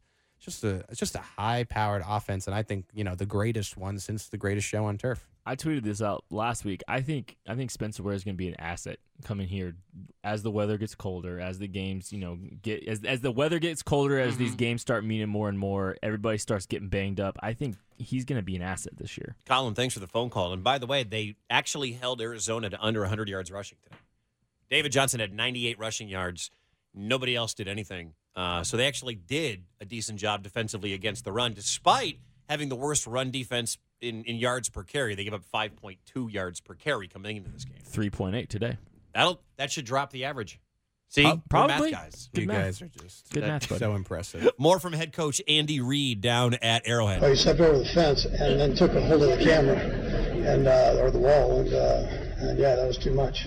I, you know, I'm all into the personality thing, but um, he was out of personality, out of character there. So Hey, what's the conversation like between coach and player? Yeah, not good, not good. I, I, that did make me. That was I was not happy. Yeah. It seems like Pat was pressured a lot today, maybe more so than any game this year, just just to clean up issue. Yeah, yeah, we've got to, yeah, we, yeah, no, yeah, they can do that too. So we've got, we've got to make sure we do better. Um, yeah. So proud of those guys. I mean, we've got a little bit of a, a mix in there of guys, and they haven't played a lot together, and so to step in and do what they've done so far, it's been a real plus. But um, we had too many too many pressures today, and we got to get that cleaned up, get the communication cleaned up there. Coach, how important was it for the defense to step up in the third and fourth quarter when it like the offense kind of right there? Yeah, yeah, no, it's big, and that's that's happened a couple times now. So when things have stalled out, then they, they step up and, and make plays, and um, that's a that's a great thing. We need that from uh, um, you know as a football team. We need that, so it's important. Couple more guys. I know you spoke about the young guys. Uh, the depth that you have, you guys had to get into playoff issues back if you didn't play, and then gave Niemann the chance to play. You were just sort of to take what, what he may have done impact-wise, and then sort of additions being active not. Yeah, uh, listen, I thought he made a few plays in there and, and did a nice job. Uh, again, I'll have to look at it a little closer. He's tucked in there, kind of in a mess, but um, and sometimes hard to see. But I, I thought for the most part he, he did okay. Great experience for him, right? A young guy, undrafted, the older, so it's, it's a heck of an experience for him. You know, they were talking about at the very beginning of that that bit there, what Andy was talking about, Tyreek Hill jumping in the stands and and going with the camera, you know, which which everybody agrees was a pretty darn good celebration. A- Andy, Andy didn't sound like he liked it too much. I mean, just from a football perspective, the penalty. But Just listen to the beginning of this again one more time. Oh, he stepped over the fence and then took a hold of the camera and uh, or the wall, and, uh, and yeah, that was too much. I, you know, I'm all into the personality thing, but um, he was out of personality, out of character there. He was out of character. Actually, I believe that is Tyreek Hill's character. It was out of the realm of what's legal, but Tyreek Hill, I mean, look at him. He likes to to, No, to, I- to I- twerk and show See, off. no, it's an NFL it's- player I- thing. I, think it's more so. It's like, it's like when you have a kid or something, and, and you're with your little brother or your little sister when you're younger, and you can get away with so much, and your parents are like, well, it's the weekend, like we can let them play outside. Oh, it's the weekend, they can have ice cream. Oh, it's the weekend. Whoa, well, you're climbing over the fence, you're gonna break your neck. Like Andy Reid has let that kind of get to that point where it's Mm-hmm. like, okay, I didn't say anything about. Um, Using the camera as a prop. yeah, the twerking. yeah, I haven't said anything about the celebrations leading up to this point, and then all of a sudden, like, like he's surprised that it, it's gotten to the point where he jumped out of the like. That's too far. Well, exactly. What I, what I'm saying is, uh, then have a official conversation about like what's okay and what's not, because to this point, Yeah. everything that the, every all the celebrations that the Chiefs done at this point, the, the potato sack race. Um, I'm I'm, I'm drawing Yeah. a blank on some of the other ones, but, Pat trying to dance. Pat right, Tra- like Soul the, Train. the the Soul Train thing. You know, at practice when they're bowling the humans um, down, like at, to this point that you know everything's been fine. So then, like Andy's like getting mad that Tyreek jumped out of the stands is trying to be even more original. Like he wasn't mad at Demetrius Harris for jumping into that whatever he jumped into. Um, Random box a from ran- yeah, the sidelines. Yeah, I don't know what that is. so I don't know. I, I I can see where yeah that can be too much. Where you know, especially I think on the record breaking as you kind of alluded to in the halftime show. Oh, we'll get to that. But but at the same time, Can't wait. at the same time, I mean, you let the celebrations of these twenty somethings happen. You know, these uh, early guys in their early twenties happen uh, up to this point. Are you really surprised that they've taken to another notch? Well, I mean, at that moment in the game, what what if that you know? And I know that kickoffs are stupid and probably we don't need them anymore in the NFL. But what if that changed the football game? It was twenty to seven at that point.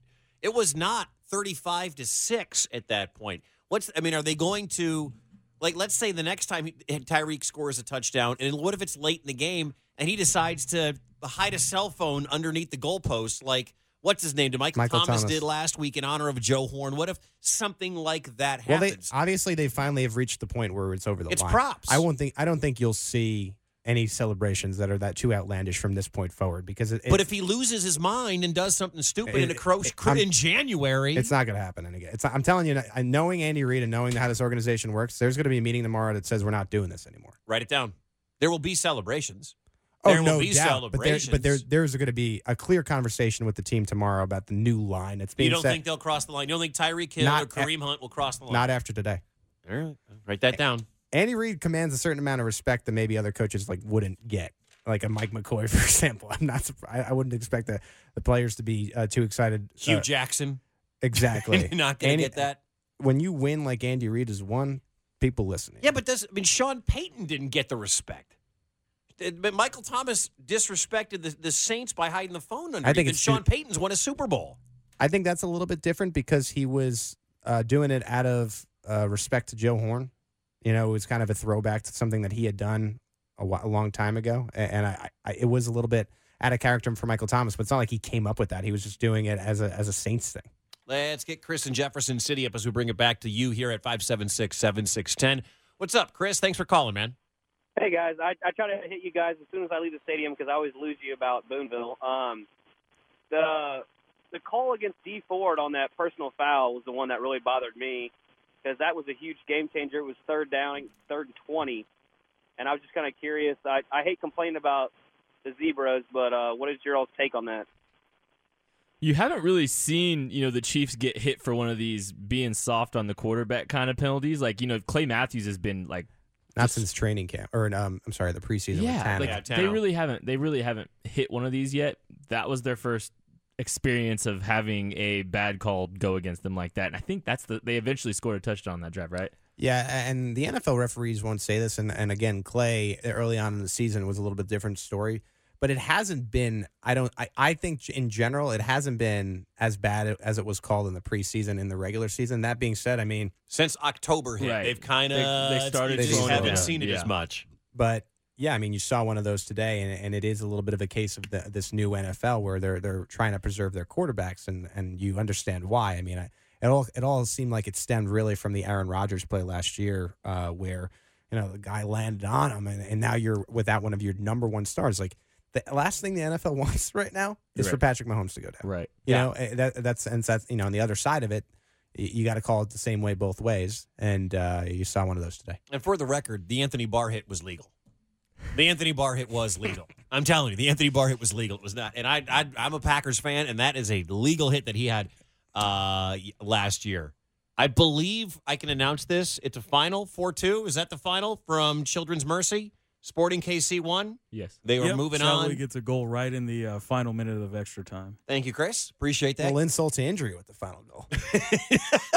Four two of the final. Sporting KC moves on uh, in the postseason. So congrats. Uh, if you're leaving and you want to talk about the Chiefs game, if you're leaving Children's Mercy, you can 576 7610. If you're leaving Arrowhead, we have lines open for you as well. Kenneth has been down in Atlanta. What's up, Kenneth? You're on 610 Sports Radio. What's going on, fellas? Yo. Uh, I just wanted to mention, I, think a couple of calls earlier, you all mentioned uh, what needed to be done for this team to basically win in the playoffs and win in the Super Bowl.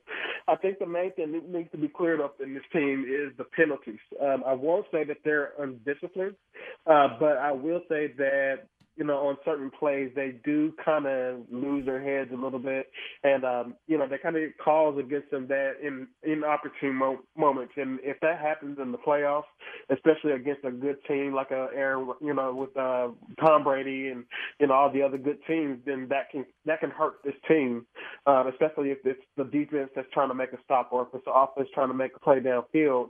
And I feel like the penalties is, is the main thing that probably needs to be cleaned up for this team to be able to make it further. Hey, thanks for the phone call, man. Today, eight penalties, 63 yards. Big chunk came on that one we were just talking about with Dee Ford. Uh, that being said, eight is a low number for this team.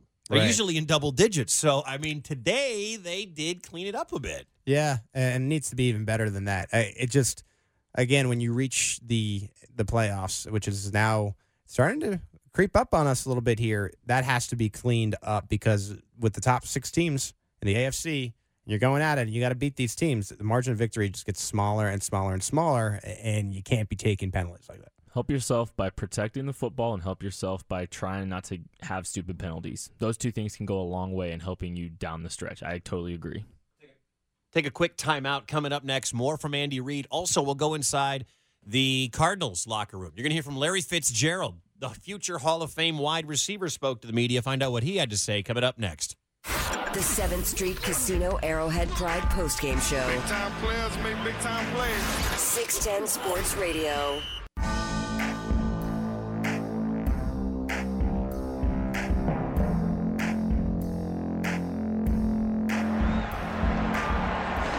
And Ware in the backfield on first and goal. The give is to Ware and Ware to the end zone. No touchdown call yet. Now there is. Spencer Ware getting the job done. You know, if you listened to us uh, on your way into Arrowhead earlier today, Part, uh, Paul Charchian from fanball.com, Pete, he told us a couple of things. He said David Johnson would be a great play today. He was right. right. And he said a sleeper pick would be Spencer Ware. I mean, that's a real sleeper pick, and he got in the end zone. Right, he, he did. Uh, it was a good job by Charch, except for when I asked him for a quarterback recommendation, and he provided Josh Rosen, which gave me eight points. You know, Meatloaf did a song called Two Out of Three Ain't Bad. So just so you know, no, holds uh, up. I like Spencer Ware. I've I've tweeted out last week that I think he, you know, I don't necessarily know if he can replace the upper echelon starters in the National Football League, but I think he, there's a starting job for him somewhere. So it'd be interesting to see where he lands. Uh, if it is back with the Chiefs in a, in a role player role, or if it's somewhere else next season where he might get an opportunity to be the number one back. Every guy wants to start. Nobody's like, oh, I can't wait to get to the NFL and be a complimentary back. But do you think he wants to go out and can he be the guy? Can he get starter money and, and give starter productive value? Can he get starter yards? Right, right now he's, in my opinion, Spencer. I'm sorry, and Kareem Hunt's change of pace type of type of back, and and he's in on certain plays, and and I like. I think the Chiefs like him uh, in pass protection. I I find that that with Ware a situation that might be good for him is like the one in in Denver where you have Phillip Lindsay and Royce Freeman, and they're like a one A one B type of thing.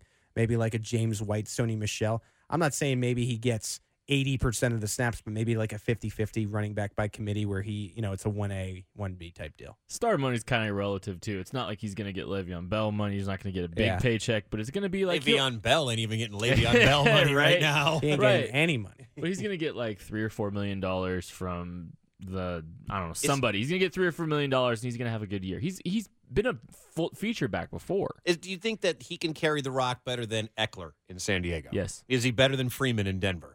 Yes. Is he better than? I don't know if he's better than Freeman, but he's close. Is he better than whatever Oakland's running back situation Yes, is? absolutely. Is he better than Jalen Richard, Richard? Yes, I would take Spencer Rattler, Jalen Richard for sure.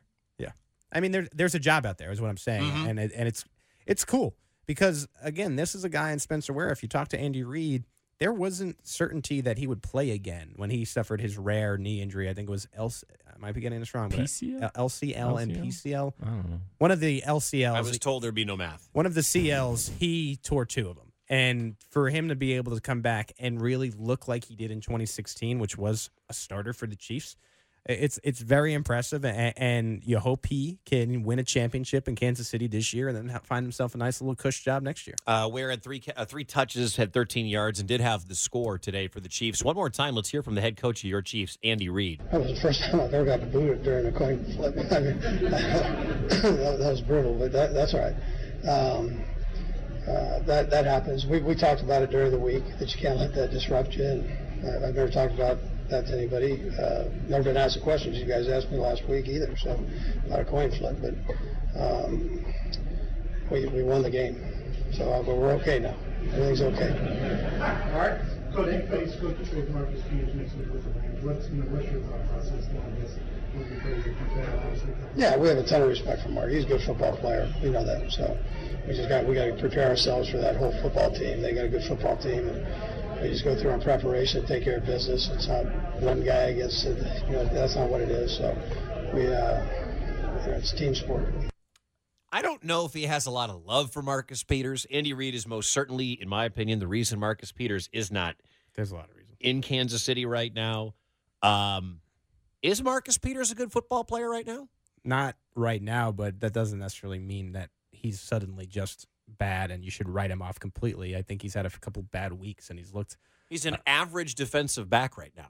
uh, probably below average the way he's looked the past couple weeks, but that doesn't necessarily mean he could uh, fix things and, and get back to that all pro uh, status. I mean, it's just he's under a little bit of a microscope because he was their addition. You know, there was problems in Kansas City. There's been some uh, interviews with him coming out now where you know he's just a little bit of a different guy. Where he, you know, he's he's ha- he's happy to curse. He's not he's not afraid to do so. Um, and so sometimes I think in in the, the eyes of people, uh, when you're performing poorly, especially uh, that that becomes less welcome. In three seasons before this year, he was allowing a quarterback rating of 65.2. That's pretty good. That's fourth best in the National Football League. This year, quarterbacks are throwing at Marcus Peters, and their quarterback rating is 145.2. And he owned up to it, though. I mean, last game, reporters were trying to provide him provide excuses, and he was saying, "No, I've just been poor."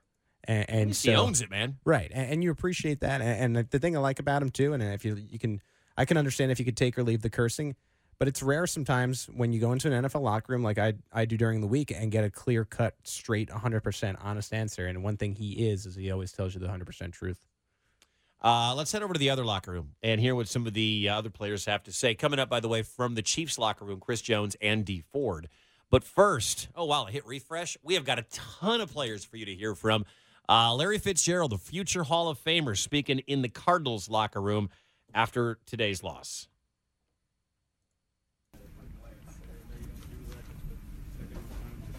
What's the feeling like?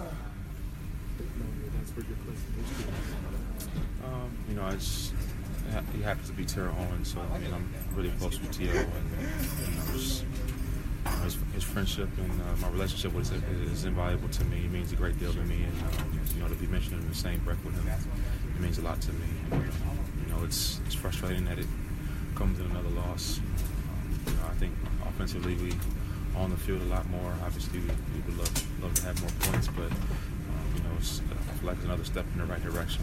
You know, we were almost at 30 minutes of possession time, so I mean, we're, we're on the field, but better on third down today. Um, you know, but it's, it's things that we need to clean up. You can't give a team like Kansas City many extra possessions. And, I mean, I don't know if I've ever seen a player like Tyreek Hill. I mean, as explosive and dynamic as that guy is. I mean, hurt from so many phases of the game. It was, it was, uh, it was fun to see it in person. So close at times. How do you finish drives now? It seems to be the biggest key. You had, you guys had opportunities. Yeah, we did have some opportunities, and it would have been great to be able to finish those. And uh, you know, it could have definitely changed the complexity of the game. Um, you know, we showed some resolve. Um, you know, playing in a hostile environment. This is top five toughest places to play in the National Football League against the most prolific offense. And we stood in there and we fought, but we didn't make the plays that we needed to win against a good team like this. Are you here from T.O. yet? You? Are you handling losses better than, than you did in the past, or is it tougher now when you're in this stage? I think Cam Newton said it best, you know, a few years ago. Show me a good loser, I'll show you a loser. I mean, you never, never handle losses. I mean, that's not something you, you think you you ever want to get used to. You ever do get used to. It's not something I'm ever going to allow myself to become accustomed to. Um, get back to work tomorrow. And, you know, watch the tape and um, see how I can improve myself and you know pick up pick up uh, you know pick up the guys around me and try to move forward. Are you seeing incremental improvement in the offense? Are you seeing improvement? Yeah, I mean, I see, I see it. I mean, today we were, like I said earlier, we were a lot better on third down. We were abysmal, you know, in the last eight games. But today, I feel like we were, we were much better. We scored touchdowns in the red zone, um, but you know, you, you can't, you can't turn the ball over. You can't get behind the sticks. You know, you got to be able to take advantage of every opportunity when you're playing against a team as good as they are. There's a very, uh, you can tell, emotional uh, Larry Fitzgerald. Sad. He's very sad. Sick of losing, man. I mean, think about that guy in his career, how close he got to winning one Super Bowl. And he's going to, he, he passes T.O. You heard him talk about that at the beginning. He passed T.O.'s for second Ugh. all time. That's heart wrenching. Santonio Holmes in the back of the end zone. Ugh. He came back for this. He came know. back this year for yeah. this. Well, I mean, he came back for Sam Bradford. And he wound up with this. He's the type of guy that, you know, at this point of his career should be going to like an Eagles or a Patriots just for one last What was, did he sign a multi-year deal? Do you, does anybody know what Larry Fitzgerald's contract is? Because if, if he's got one, if this is it, Believe it or not, I do not. I am- I, I do not know what. I cannot believe you don't know what an NFC West's third best wide receiver's contract status is. I thought you were an editor in chief. I know. Lazy bastard. Sad. Uh, but if he does, if this is it, and he can go sign anywhere, dude, Larry, He's due to become a, a, a quick, quick, uh, quick googling uh, has has shown me- me that he's, he's due to become a UFA uh, for 2019. I, I would love to see him go to a contender and maybe not be the one, but go somewhere, be a two, and and just be a guy. You know what I mean? Like I would love to see that guy, like a Sammy Watkins type of role. Yeah, yeah, go and be a, a dangerous red zone threat that you can fourth count on. on A- team. Oh my lord. hey, speaking of fourth option, let's bring in Brad Fanning from the Drive here on Six Ten Sports Radio. Fanning, win today. Did you sleep at all during this game? Was it a snooze fest? No, you know, it was one of those games where right before the Justin Houston interception, I was about ready to tweet that we got ourselves a ball game here, and then it changed dramatically.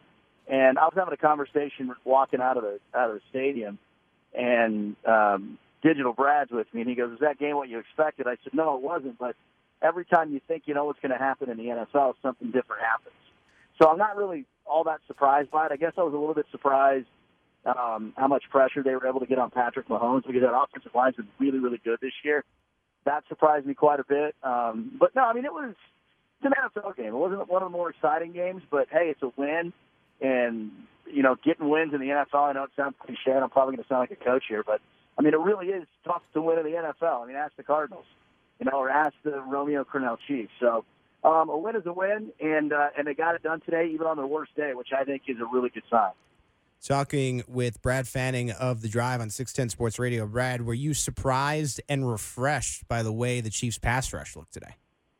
Yeah, I, I was. I was because one of the things that I said leading up to this game during the week is that, you know, this is, and it, it's going to sound crazy, so just hang with me on this, but you know, I said it's going to be a statement game for the Chiefs defense, and and and I know that sounds crazy considering you got a really bad team coming in, but if if the Cardinals came out here and hung 28 on them, then we got a problem.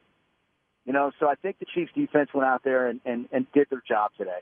Know, obviously worked great on you know on the opening drive of the game and the opening drive of the second half, but I wouldn't say surprised, Pete. Um, I would say pleased more than more than anything. Like that's the kind of effort I would expect against a team that was down. When you when you're looking at this game, and we've had some callers, and we've had the conversation as well here today, Brad, about the whole look ahead factor and and, and going Yeah. in. I mean, I listened. I mentioned this on the pregame. I heard you guys in the afternoon. You know, I listened to you guys. I heard you and Sweeney over here and Carrington. There's no way that this team can lose. There's no way that this team can lose. Every show was talking about it. But you watch this. This wasn't their A effort. How much do you think they were looking No. ahead to the big Monday nighter? Um, I don't think they were looking ahead at all. I mean, I, I think this team is. I think this team's beyond that. To be honest with you, and and, and I'll, I'll tell you this too, Mike. I didn't think. I didn't think there was any any way that the Chiefs. I mean, I actually did think the Chiefs could lose this game. I thought it was a really small chance that they, they would lose this game, but it's certainly possible in the NFL. I don't think there's a whole look ahead thing with this group. I really don't, and and I think part of that is is because you've had some guys that have come really close that are still on this team, leaders, and I'm talking guys like Eric Berry, I'm talking guys like Justin Houston, um, players like that that have been in the perfect situation with a bye week and a home playoff game, and then they don't have anything to show for it. And I, I think dudes like that are not going to let anybody look ahead, you know. And so I, I don't think the look ahead thing. I think it's fun to talk about, and I think if, it you you try. It seems logical, but I don't think there's a whole lot of look ahead in this group. I really don't, based on um based on you know on their past. and that that's the way I feel about it anyway. Brad, one thing I enjoy about you is you, know you you get touched by these sports moments. I, I know that you talk Yeah. often about the goosebumps you feel when the Royals win a World Yeah. Series. Was it special for you, for you today to watch uh, Patrick Mahomes in less than ten games, because it was the middle of the game, uh, break Len Dawson's single season franchise touchdown record? You know what? Not really. I mean, that one didn't do it for us. But, but but you know but you know what got me, Pete? Seriously, What's that? is is seeing the flames go up when they introduced Mahomes and then and the introduction that he got. That's Yeah. the one that gave me goosebumps today. Coming out right in the beginning of the game, that got me. You know, um, the touchdown itself, and maybe it's just because right after it happened, Tyreek Hill jumped in the stands and and and stole the thunder by you know getting behind some CBS camera or whatever. But that one didn't really do it for me. I, and and the other thing that we talked about this week too is that I, I, I'm not sure you know, I'm not sure how big into individual records Chiefs fans are. I mean, I think we'd rather have wins in January, or maybe just because it's a football record, you know, and and we don't seem to be as romantic about football records as we are about some other sports like baseball. But yeah, no, I, it, I didn't, it didn't, I wasn't overcome with emotion in the press box when that happened, man. I thought, you know, I went back and I looked before the game, and going into today, there were 98, 98 times a quarterback had thrown for 31 touchdowns in a season over the course of the history of the NFL. No Chiefs quarterback had ever done it. I mean, it's just about damn time. I mean, that's really the way I felt about it, truthfully. There wasn't anything emotional about it at all. Well, Brad, I've always said you're my favorite third of the the, the drive here on 610 Sports Radio, and it was confirmed by you saying saying that Tyreek Hill stole Patrick Mahomes' moment. I 1000% agree with you. We thank you for Yeah. joining us, man. I'm sure you guys will be debating that on the drive coming up tomorrow. What else you guys doing? I know my favorite hour of the week is coming up with Mays and Barber. Yeah, we got the Monday morning linebacker tomorrow, which is always great because I love getting, you know, I love getting a player's perspective from it because we can sit back and say, here's what we think, and here's what we sh- they should have done, and here's what should have happened, and here's what this, this, and this, and then, you know, and then Barb will come in and like, you guys are idiots. Here's the way it really is. you know, and I, and I enjoy that. You know, like I want to learn. Like I love hearing it from a player. You know, about about what, how it really goes down. Like I had my theory a couple of weeks ago that you know, Kareem Hunt was hurdling guys because he got fined 26 grand for trying to put his head down and run over somebody. And Barber thought I was the biggest idiot on the planet. you know, so that's not the way they think. And I'm like, okay, I'm just throwing it out there. But yeah, the Monday morning linebackers tomorrow, that'll be great. And uh, we'll have plenty to talk to. I, I don't know, I'm sure you guys played the Andy Reid sound when I asked him about the conversation between he and Tyreek afterwards. And Yeah. he said it was not good. Yeah, yeah, And, exactly. uh, and we're going to hear from Tyreek coming up, too, so we'll get his perspective on that. Hey, Brad, Yeah. appreciate it, man. All right, fellas, take care. Brad Fanning, Uh, the drive weekdays two to six right here on six ten Sports Radio. Yeah, the thing he's talking about tomorrow is at three o'clock with uh, Mays and Barber. It's just such a good hour of radio because you, you do hear uh, similar to what it's talked about in the locker room right here on the Yeah. drive. Yeah, absolutely. By the way, remember the debate we got in last week talking about Baker Mayfield with uh, with Barber? You, you might remember that with Sean about a week ago. The yeah, the thirty minute hole that was burned into my brain. Yes, Baker Mayfield today, just throwing this out there. 17 of 20 for 216, three scores. Is that good? I I'm, was- I'm going to send that to Barber and ask him if that's good or not. I tended to be on your side on that one. So Well, see, Pete, you're smart too. See, you you agree with me on that and the fact that Tyreek Hill stole Patrick Mahomes' I- moment. to an extent, to an extent, I I think I don't I don't necessarily think Tyreek Hill was thinking today I'm going to steal Patrick Mahomes' moment, but he did pick the timing bad. Like I just don't think he was thinking about it, which he should have been. And let's hear let's hear You know what I from let's hear from Tyreek Hill. Uh, we, we are going to hear from Kareem Hunt. You're going to hear from Chris Jones. You're going to hear from Dee Ford. Ben Niemann also speaking to the media. But first, let's hear from Tyreek Hill, who had a couple of touchdowns today for the Chiefs. That's probably why I did. How fast are you? I shout out to Fish though, man. Ty, were you doing that on that play as part of knowing that was Patrick's tie-breaking uh, touchdown, or just you were just doing a celebration? Yeah, uh, we just gonna go with that. We just gonna go with that. You know what I'm saying? Nah, but I do not know, man. The celebration just came into my head and I just did. Hey, Rick, put uh, 31 touchdown passes in 10 games for Pat. Who got perspective for you? Hey, that's something I do, man, for real. But that's crazy, man. But I mean, for him to uh, come in to uh, do that, I mean, that's amazing, man. Like a lot of people doubted him. You know what I'm saying? I'm saying um, he wasn't gonna do this, he wasn't gonna do that. But he shut a lot of people up right now, and I'm proud of him, man. Like he just gotta uh, continue to move forward, stay hungry, stay hungry, and um, we'll be alright, man. Cause I mean, we got playmakers all over the field, man. We got Kareem, Kim, you know what I'm saying? Pat, I mean, Will, D-Rob, Conley, man. So we got a lot of playmakers, man. Are you coming for our jobs, Tyreek? Thank you. I am. I am. So be on. Hey, be on alert. All of you. Cameras over here too. It's like 9 and 1 now. Keep, ro- you keep rolling. High for touchdowns. Nine touchdowns now. I know you want to continue to get better each and every week. What's, what's next for you? Uh, to try to get a punt return, not call back. Let's go with that one. alright? but uh, for me, man, I just got to continue to get better uh, as a rock runner. I went against the best. I feel like, in my opinion, Pat Pete. You know what I'm saying? So um, I was able to, um, to um, learn a lot. I mean, he was telling me um, what I was doing wrong um, when I lost against him. But um, when I won against him, I was telling him what I was doing. So, I mean, today was uh, great for me and him. So I was having fun with him.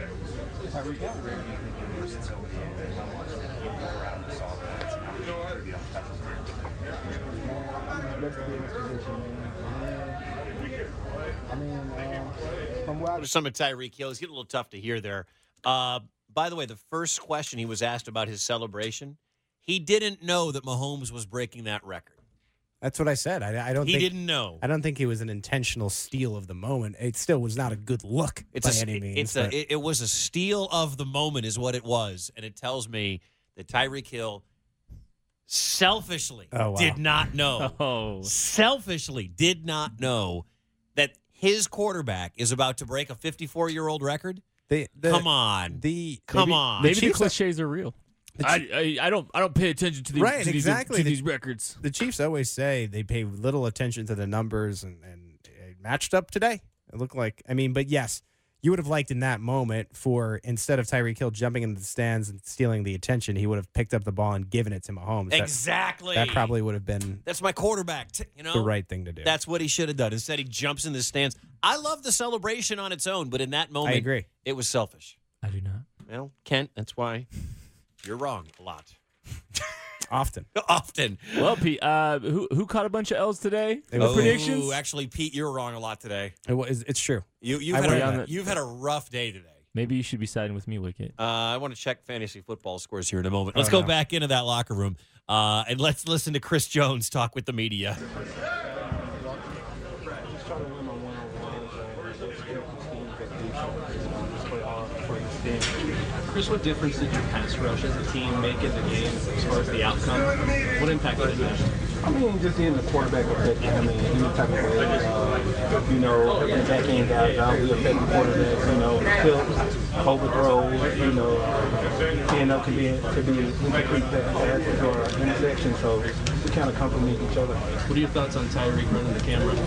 Oh, that was a savage move, man. Hey, listen, I told Tyreek, that's the best move. Like, listen, you got the money to pay for the fan, I love it. Like, I'll do it again. But you won't never see me do that. You know, I don't have the. Chris, uh, when, when you guys are rushing the passer like that, just consistently, kind of overall, is, is there a point where you see sense the quarterback sort of making some mistakes or getting jittery? Um, of course, you know, uh, he's keeping an eye on the rush and also trying to look downfield, so he kind of hesitate on throws and begin to pump the ball, so give us more time to get there. Yeah. First, what does it say about this team? The offense, the defense. You guys were able to pick the offense up late in the game, kind of almost a turning point. You guys get a big interception in offense. How big was that for you guys too? You know, they're having a struggling game. and you're to pick up. Um, like I said, man, um, every win isn't going to be pretty uh, to get to lead. It's, uh, it's hard to win games here, no matter you're at home or away. So, you know, uh, you got to compliment each other. You know, offense has the bad. There's Chris Jones in the locker room. Uh, coming up, we're going to hear from Kareem Hunt, who had another monster day for the Kansas City Chiefs. Our final break, you want to squeeze in a phone call? You can, Josh. Hang right there. We're going to get to you. You will be our final caller, and we'll go back inside that locker room. Again, you're going to hear from Kareem Hunt coming up next. The 7th Street Casino Arrowhead Pride postgame show. Big time players make big time plays. 610 Sports Radio.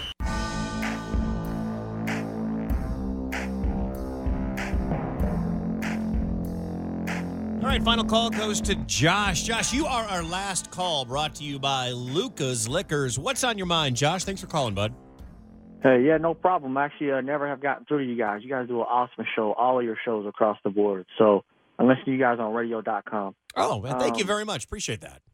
Yeah, no doubt. So I don't know if you guys have talked about it or if anyone's brought it up, but I was a little disappointed at about seven and a half minutes left to go. Kansas City had the ball. Um, they went three and out, and uh, Andy Reid ran the ball first down and second down. On and what I thought, you know, I'm like, hey, he's 51 yards from being able to get to 300. Why why is Andy Reid not kind of taking that shot? I mean, maybe it's I don't know, like you guys said earlier, we're spoiled as Chiefs fans, but I'm thinking, is there ever going to be another time in this kid's career where he's eight, I mean, eight games in a row with 300 yards, I, where he has a uh, legit shot? You know, it's funny, Josh. I think he will. And I don't, you know, and I know it, again, Chiefs fans are spoiled, but I believe he will have another shot to run off three straight 300 or eight straight 300 yard games. I didn't really know why Andy went conservative other than running the clock because he had a lot of faith in his defense, but uh, I, I believe he will. We will see Patrick Mahomes have a lot of 300 yard days. That's the beauty of it. I mean, it's impossible to tell Yeah. the future. You never know. Of course, in, in the most daunting of circumstances, if you know there was some something that would to happen with like injuries and so on and so forth. But assuming that he's going to have you know a mostly healthy career or whatever Mhm. like that, this is the first episode or the first, um, I should say, season of what should be Mm-hmm. a long, long, long series like you would watch uh, a, a Sopranos or something on, like on Netflix. Like, remember the first time you watched a couple es- episodes of The Walking Dead? Yeah. You're like, all right, I see, I, I'm digging this, and then they just kept getting better. Right. Maybe not the last few years, but up in you know the first four or five years, you're like, all right, I, I'm going to see more zombies, and I'm going to see. It's funny they say maybe not the last few years because sometimes people stay too long in the Yeah. NFL. So maybe At you know. last, by the but way, yes, you're at the very very beginning. Yes, absolutely. I mean, if, if you're a betting, you you would bet that in his career he'll have another opportunity. He'll have another. I, I believe Josh. He'll have another streak like this. I think that Andy, for what it just wanted to get out of there with a win, and and I believe that's why he went that way. But thank you so much for the phone call and for the uh, the kind words. We appreciate that. Uh, Josh was our last call. Last call brought to you by Lukas Wine and Spirit Superstore with their newest location now open just west of Liberty at 152 in Flintlock next to the Best Buy. Back into the locker room, Kareem Hunt. Monster day today, and he spoke to the media. Touchdown passes in 10 games. Put that in perspective for. I mean, no, you. That's the things you really don't see often. Barely, if you do. And uh, Pat's just a competitor, a great guy, and you know he always trying to win. So we needed all 31 of those touchdowns, and he got them. Characterize this game as more of a physical game, not as many yards and points as you guys are used to? Is it kind of a grind out there? No, yeah, it's definitely a grind out there, and uh, definitely that was a team who was trying to, you know, come up big in a big time win to get their program back going, and they did a great job of, you know, trying to stop us and stuff like that. But most importantly, we got the win. When you look up and you keep seeing your pass rush hit Rosen on the ground, does that kind of feed into you guys? How did how did they play from your perspective? Well, the defense played outstanding, and uh, welcome back 5-0 with a great interception, and uh, you know, 5-5. I don't think anybody in this league can block him coming off that edge one on one.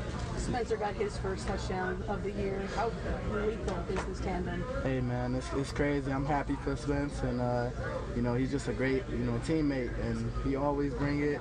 He always ready to go out there, you know, give it his all. So I'm happy for him, and you know Spence is a great guy. Did Tyreek just set the bar on touchdown uh, celebrations with the camera? Is that the new high bar? I mean, I guess so. That, I, I think that's pretty funny. I missed it though. Are you ready for going to Mexico next? Time? Yeah, yeah, let's go. We're all going to go, right? Aren't we all going to go to Mexico? And I would love that. As you know, I would love that. I'm a, I would love to travel internationally with you guys, the three of us. you, me, the three amigos, you, me, and Kent. That's right. Here we go. Head down. Kent, you leave your baby. I leave my pregnant wife. You Here leave, for it. You can leave. Uh, if you color your hair, regular shampoos and wash your color down the drain. Yeah. Is that me? Is that my computer? No. I got a pop up here. Sorry. Yes, that was your computer. Thank you. Sorry. My bad. Guys surfing the web. We're trying to do a radio No, show. I'm, I literally just pulled up the box score to read it in a second for people. I Um, told him about using those websites earlier. well, you know, hey, this isn't my computer tomorrow. Tomorrow it's Fescoe's. So, Yeah, back- so screw it. Back in, back in uh, the chair for tomorrow. Fescoe in the morning. Uh, 6 a.m. Let's go back to the locker room. Hopefully, nothing else pops up. He mentioned Dee Ford. He said nobody can be. A, What kind of website you looking at there, Mike? yeah, let's go to the locker room and hear from Dee Ford. D, what impact did, did the Chiefs' pass rush have on the outcome of the game? Um, a big impact, and every week that's really what we preach. Pressure the quarterback, mistakes happen, turnovers happen. Uh, it's just our way of playing football. All right, we can barely hear Dee Ford. Somebody must have dropped the microphone in the middle of the room and hoped that we'd be able to hear Dee Ford. Uh, let's stick with the locker room. Let's see what Eric Fisher had to say after today's win. Every game we're approaching the same, we're, we're planning the same, we're, we're prepping the same, and uh, you know we're, we're not looking at any game like it's it's higher than the than, the- than the next. So, uh, you know, obviously we know we have a tough matchup coming up, and uh, we're going to prepare the way we're preparing and go out there and battle. You guys have done such a good job this year keeping Pat up, upright, and you, I think got sacked four or five times today.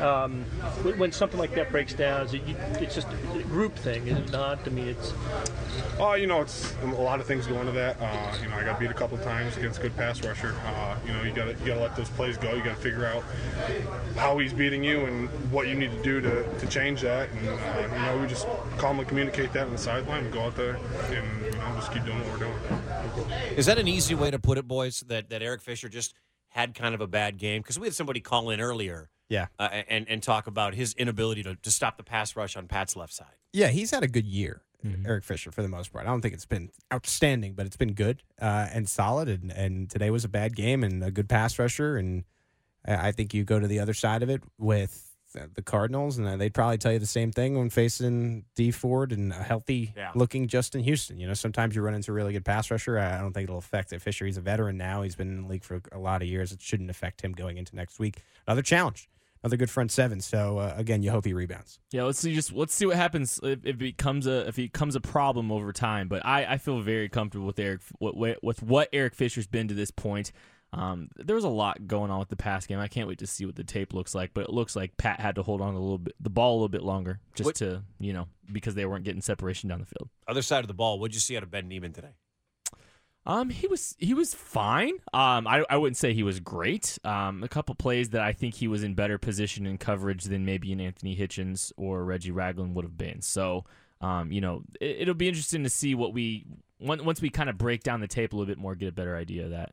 Yeah, I, I, I think it's tough to, to make a judgment call now from what you saw. It, he looked, I, I thought maybe a little bit raw. Uh, he needs to get time actually in the lineup. I, I think this is his first real um, look in the regular season at extended time, and so uh, again, this is a player that the Chiefs like uh, in training camp. He he made the made the roster, and they like him for his raw ability. And it's see, it's just now up to how he develops. Here's Ben after the win today. Was there a big difference for you in terms of just playing as much as you played? Because obviously you've played in some games. Uh, it was good. It was fun to get out there play actual defense. Um, so yeah, good good teamwork. When did you find out you were going to start? Uh, you know, just going through the week, it was kind of communicating with how Hitch felt, um, and then you know he wasn't going to be able to go. So yeah, I don't know. I was just ready the whole week. Kind of, so. So were you, did you, um, like going into today, did you, were you pretty, I mean, obviously you worked on practice, but like, Yeah. did you know, or I mean, was it just I- I- before the game that was like, No. I kind of thought I was going to play. So yeah. So How was your how was your uh, communication with Reggie and Dorian and guys like that? How, how did you integrate well with them? Uh, it was good. I mean, uh, you know, we work all week on, uh, you know, our different calls and checks we have to different stuff. Um, for the most part, I think we were aligned well, and I don't know, played played good defense. So. How did you feel like Justin Houston's interception kind of changed the momentum of this game? Yeah, that was big time. Um, you know, and it, it gave our offense good field position, you know, to go down and score and, Um, you know, make it a two possession game there at the end. So that was big. Was there a big difference for you in terms of just playing as much as you played? Because obviously you've played in some games, but to play as much as today, um, feel any different, or what was the difference, I guess? Uh, I mean, I was still on four phases of special teams, so I got a little, a little tired out there, but it was good. I mean, the more you want to play, you know, you want to take as many snaps as possible. So I was, you know, I had fun out there. You led the team with six tackles today. Were you just a little bit more fired up today? I mean, I know you're usually a pretty fired up guy anyway, but was it just a little bit extra at the start and everything? I mean, it's different when you're you're playing defense and special teams. You know, you're on the field more, and um, you're going to be in more opportunities to make tackles and plays. So. Did you like um, you had a better feel for game plan because this week you got so much time in there next to Reggie and all that sort of thing? Uh, I mean, if you're taking practice reps versus, you know, if you just kind of get thrown in there on game day, uh, I think that definitely helps because, you know, I practice more, our ones are getting the looks and the work. So, um, you know, with me getting some of those looks during the week, that helps. So. How, does, how much does it help you guys there in the middle and everything when you've got the guys in front of you getting as much pressure on the quarterback as they got today? Yeah, you know, they were they were huge. So D was getting after it. Um, you know, all those guys, 50. Um, and, you know, the more uncomfortable you can make him, um, you know, the better that's going to be for our secondary and us and our pass drops. Um, you know, when the guys up front in front of us played really well, we I don't even think they had 100 rushing yards a day, and, you know, that's a step forward for us. So. There's Ben Niemann after the win today. Going forward, I mean, I know they they want Hitchens to be in there, but is is he going to be an impact player this year? No, no. Uh, I, I think if H- Hitchens and Ragland are healthy, those are the guys who'll be in there. He does provide some nice depth, though. I mean, I, I think there are some things that he does well, but this year is not Ben Niemann's year. No, the it's going to be Hitchens and Ragland. We'll see if they can cover running backs in the second half of the season. That's going to be a big question mark, probably one of their biggest issues for the rest of the year. All right, guys, we got about uh, two minutes left here before we get out of here. Uh, and a reminder coming up, uh, you'll be able to check out more Talk More Chiefs tomorrow morning on Fescoe in the morning here on 610 Sports Radio, then Show and Burn, and then The Drive. Uh, what did you learn today? Pete, what did you learn today uh, on the about the Kansas City Chiefs I in mean- a 26 14 win? To quote the great Rocky Balboa, it's not always going to be sunshines and rainbows, you know, for the offense. But that said, we've been waiting a long time to see progress from the defense, and I thought you saw many signs of that today. And it all comes down to the pass rush. I think nowadays in the NFL, you have to get to the quarterback. And if you have Justin Houston and Dee Ford playing like they did, it's going to change the defense for the Chiefs in a really good way. And I think finally, you maybe you can get that defense that matches the offense as far as skill. And if you are right there, or if they're you know at least middle of the road, uh, slightly above average, you're going to be a real threat to win the Super Bowl. Kent, what did you learn today in the Chiefs win over the Cards? You know, I'm not letting this game affect my opinion of this team, good or bad, either way. I do think it was good to see the pass rush. It was good to see them get healthy. Um, Daniel Sorensen playing, so there's still some upside here with this defense. There's places to improve. They might get better um, as the season goes on. Well, let me be the first to welcome you both to Rams Week. Woo! This is the one people have been waiting for for a couple of weeks. Meet me in Mexico. Had some, uh, El some Super Bowl. Had some games there that weren't so exciting, but finally it is the Rams. Now 9 and 1 after a 26-14 win. Thanks to the birthday boy. Happy birthday, Pete Sweeney. uh, Kent Swanson as well. Thanks to our producer Chris, also Ben for cutting up all of our sound. We appreciate it. Chiefs win 9 and 1. We will talk with you next Monday night. Thanks for listening. Have a great week. This has been the 7th Street Casino Arrowhead Pride postgame show on 610 Sports Radio. Coverage continues with articles, pictures, video, and interviews on arrowheadpride.com and 610sports.com. Hello, I'm Spencer Hall from SB Nation, and I want to tell you about my new show, It Seemed Smart. It Seems Smart is a show about people doing things that, for some reason or another, seem smart at the time. Those things might include doing a little cocaine and driving a bike up a mountain. Or, I don't know, maybe racing 100 miles per hour across the country in the middle of the night with no one's permission. Or even stealing a bat from an umpire's room in a Major League Baseball park. Check it out, and if you like it, tell a friend. I'm Spencer Hall. Don't do anything smart.